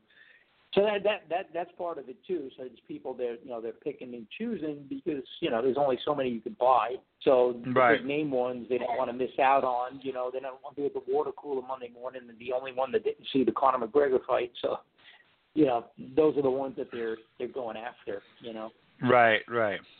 Yeah, and uh, the the Tate versus Nunes did a little over a million buys. That was the one, and that was uh, July of last year, right? And smack in the summer. So uh, that was UFC 200. Obviously, those uh, special ones. Those, uh, so well, yeah, uh, I mean, like, I, yeah. So I, I mean, I, I, I think Cormier Rumble uh, has the capacity to break a, a million. What do you think?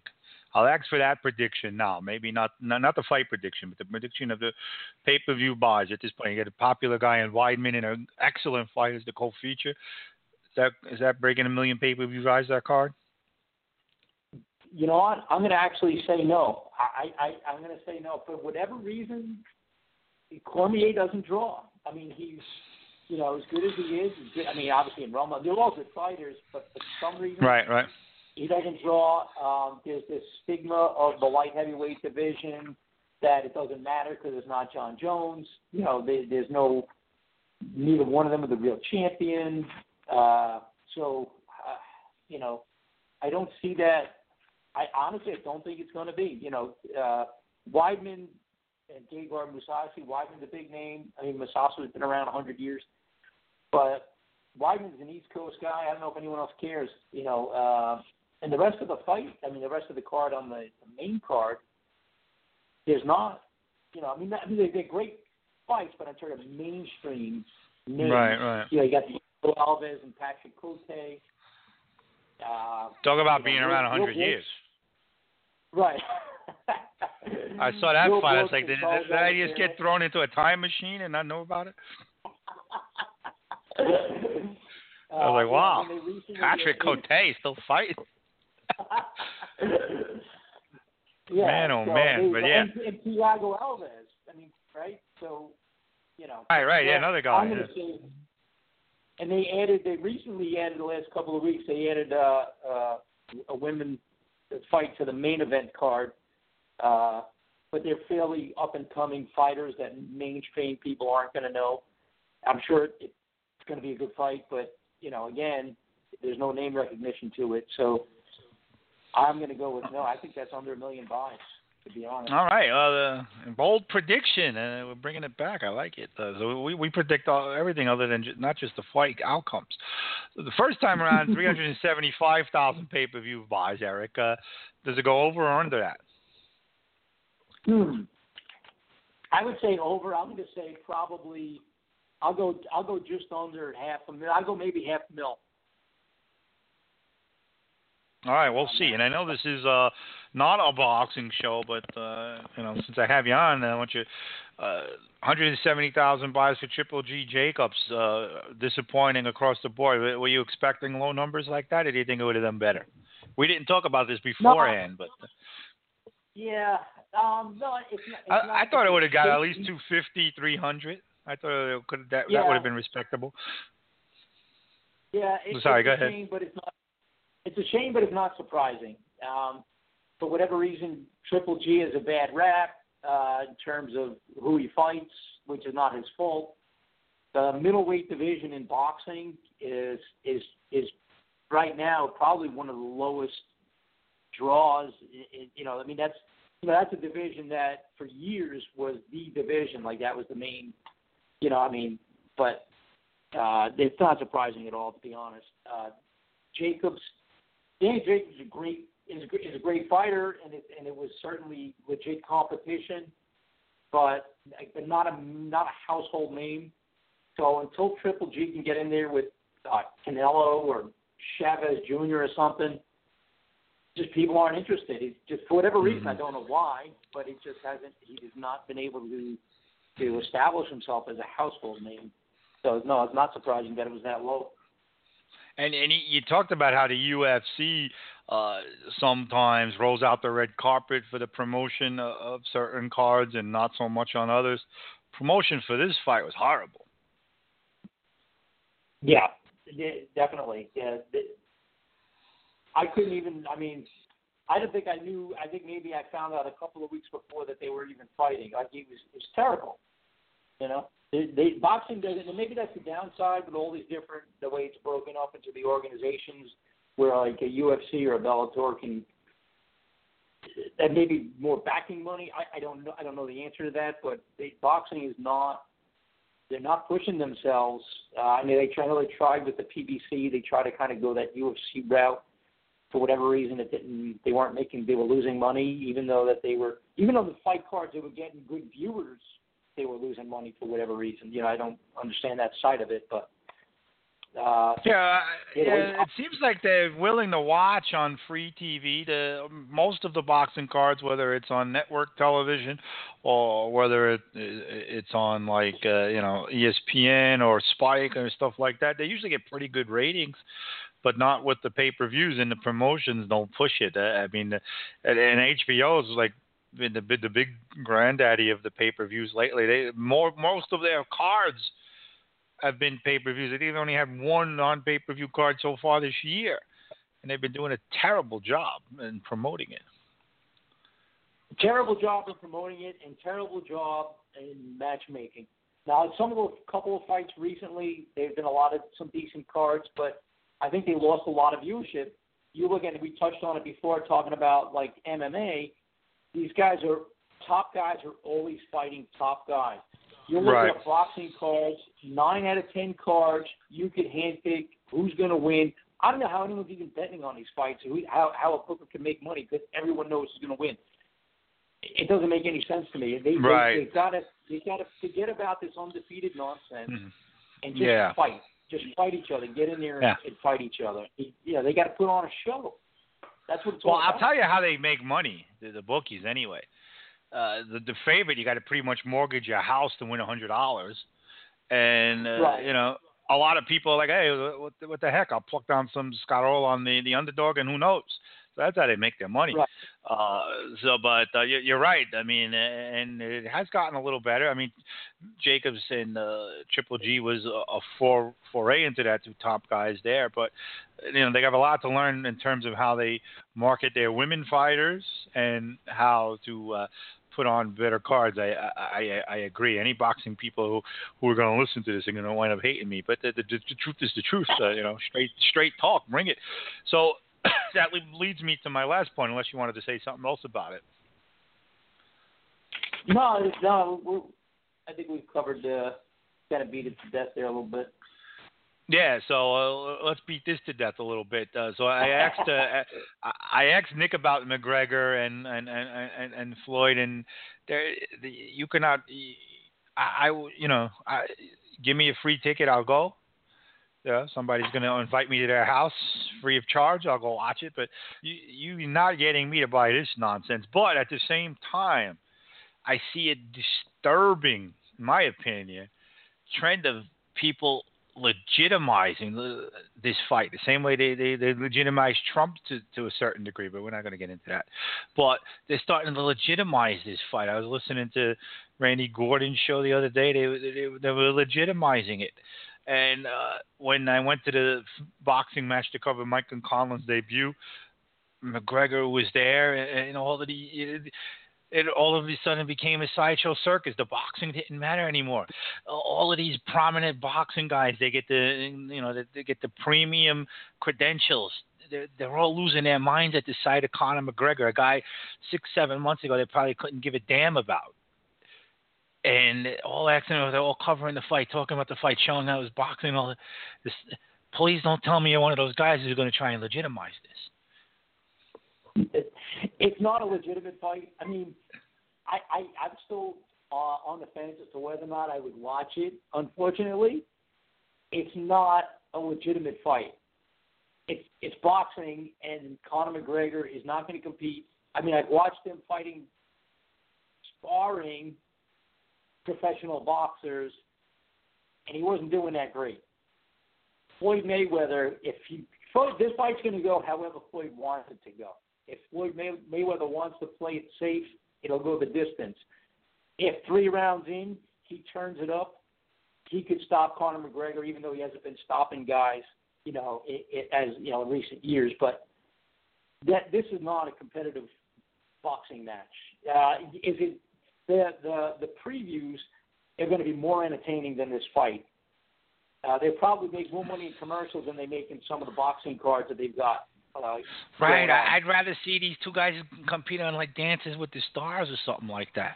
I think that'd be more entertaining. Uh, that'd be more legitimate. Uh, I mean, I, I think McGregor has a chance there, and we wouldn't have to pay a hundred dollars to see it. This fight's going to be a hundred, hundred twenty-five dollars to buy. That's ridiculous.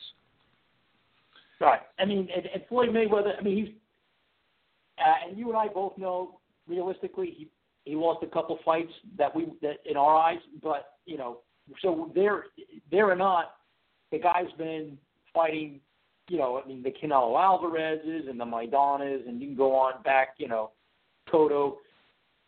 The guy's a legit boxer. He, you know, no matter what whatever you think of the guy, you know, oh yeah, he's highly yeah. skilled, defensive fighter.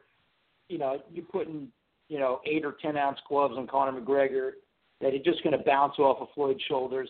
I, I I don't see this being competitive. You know. Yeah, and if you and people could go back to the early days when Floyd was a lot more uh, offensive. He was brilliant. Uh, you know, once the O started becoming a thing, he he, he didn't uh, you know go all out with the offense, and he became much more decent. But if you watch the early part of Mayweather's career, he was an offensive dynamo.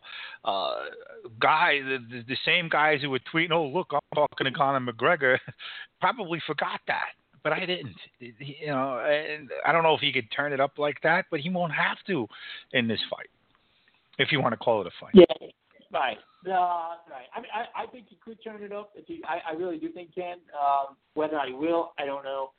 And if it does, if it does happen, it's clearly going to be his last fight. I got to believe. So, you know, I'm thinking he's going to go all in in terms of you know turning it up.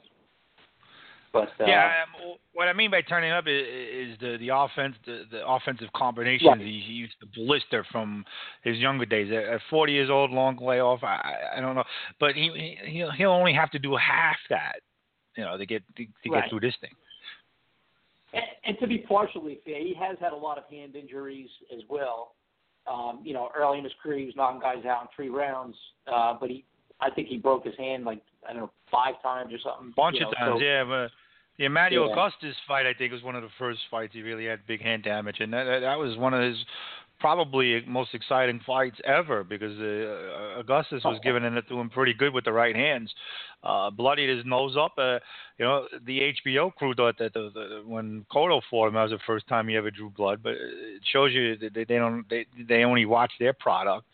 But uh, you know, not that he was losing that fight, but that very competitive fight in, in terms of being offensive when he fought Augustus, and one of the first times I remember him talking about hand problems. So that's a a, a good point there. But he could go in there with his hands tied behind his back and still win this boxing match.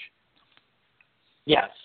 Yeah, I would agree. It, it, it, it, the, it's it's the spectacle that everyone's going to see. I, I, you know, I, they're not going to go. They're not going to. If they think they're going to find a a, a slugfest and a good fight, that they're not going to find it there.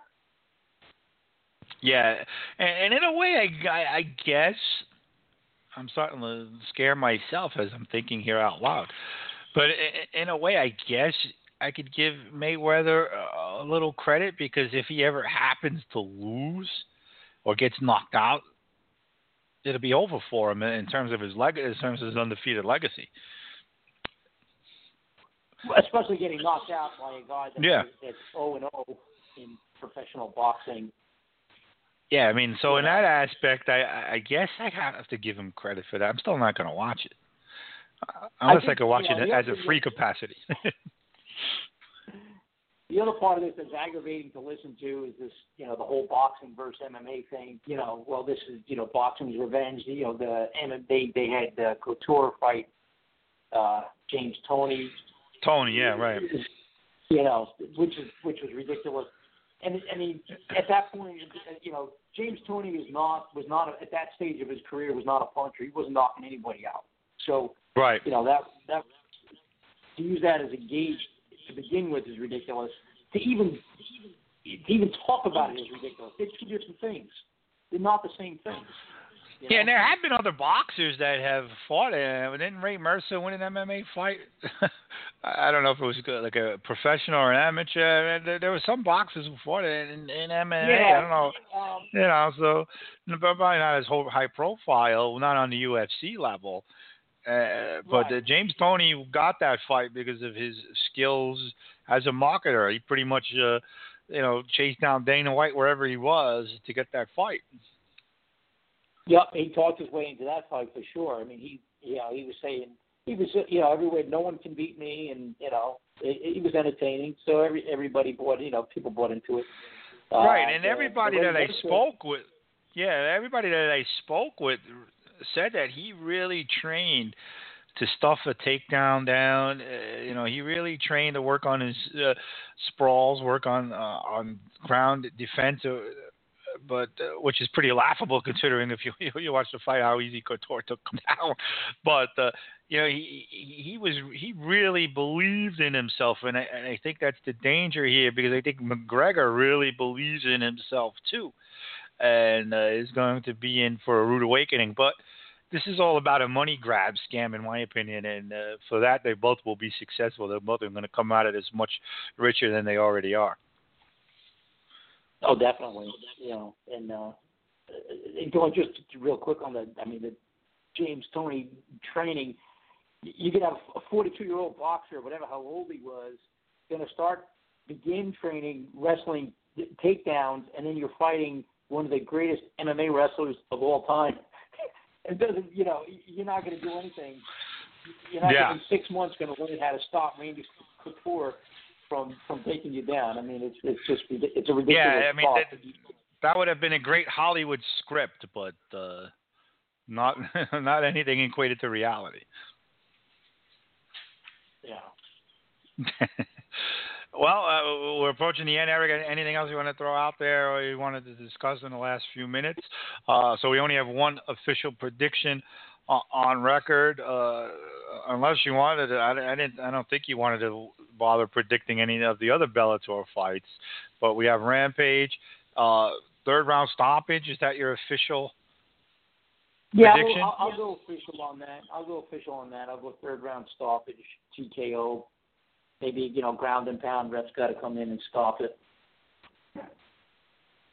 All right, so Um, uh, we have nothing else here. So uh, you have one fight. So you are you willing to put your whole reputation on the line for this one fight? Can I still your your, your name as Guru is that is it is it in danger? Are you are you are you that? You know, I I, I never talk about the betting or all that stuff, but if people that are listening and are thinking about plucking money down on this fight, uh, is that money spent wisely? How confident are you in that prediction? I was I, I, in this particular fight, I'm fairly confident. When we move along to UFC 210, I would say don't listen to me. well, I think on the main event, there, there, there's a couple of fights on there that that that I that I took uh, flip flopping on. But Yeah, I mean, the, the, But I'm- what what? No, I'm sorry. Go ahead. no, I, I mean I'm, I'm fairly confident in in in this in this fight, uh, this Right. particular fight.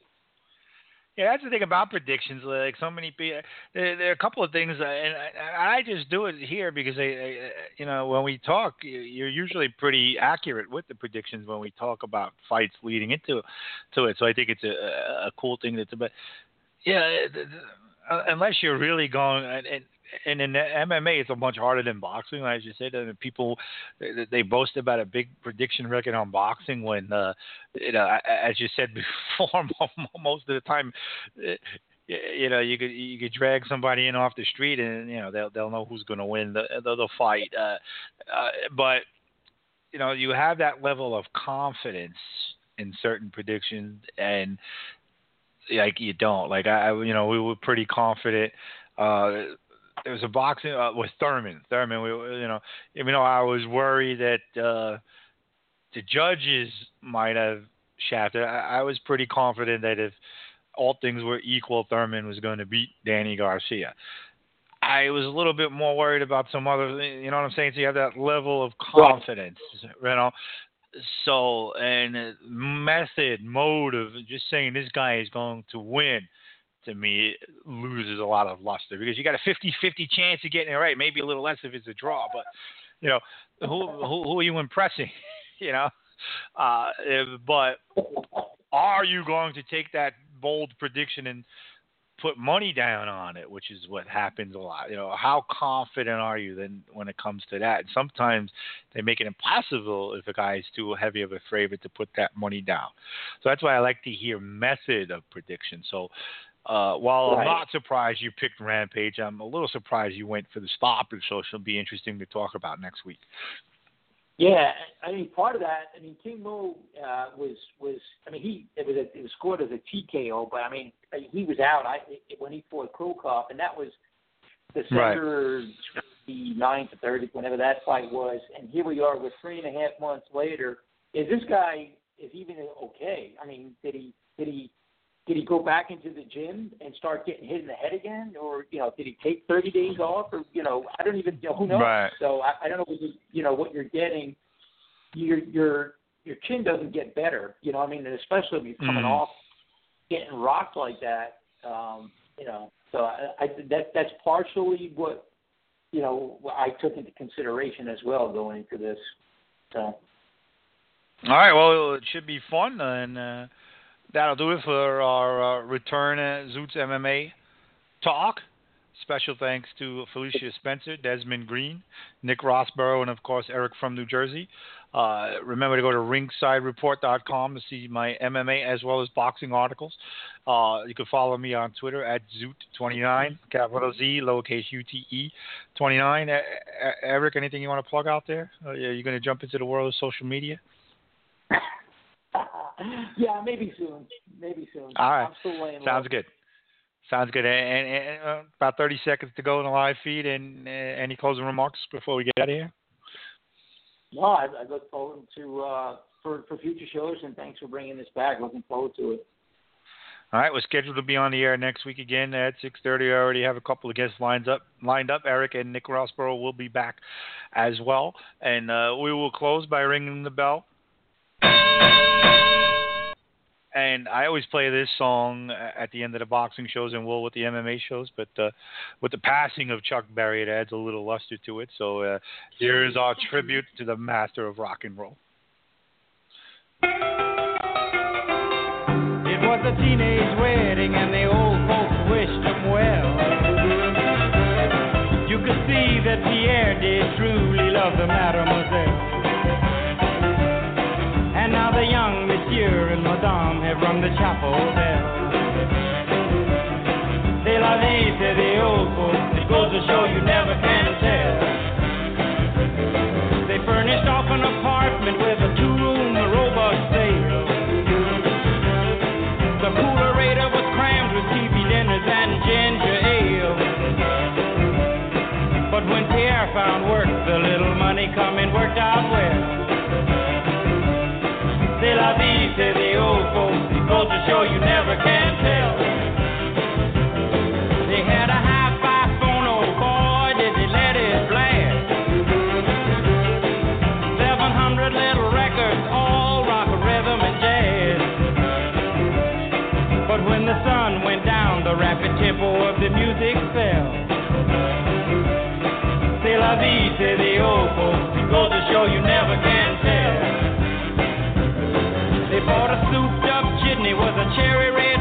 and drove it down to Orleans to celebrate the anniversary. It was there where Pierre was wedded to the lovely mademoiselle.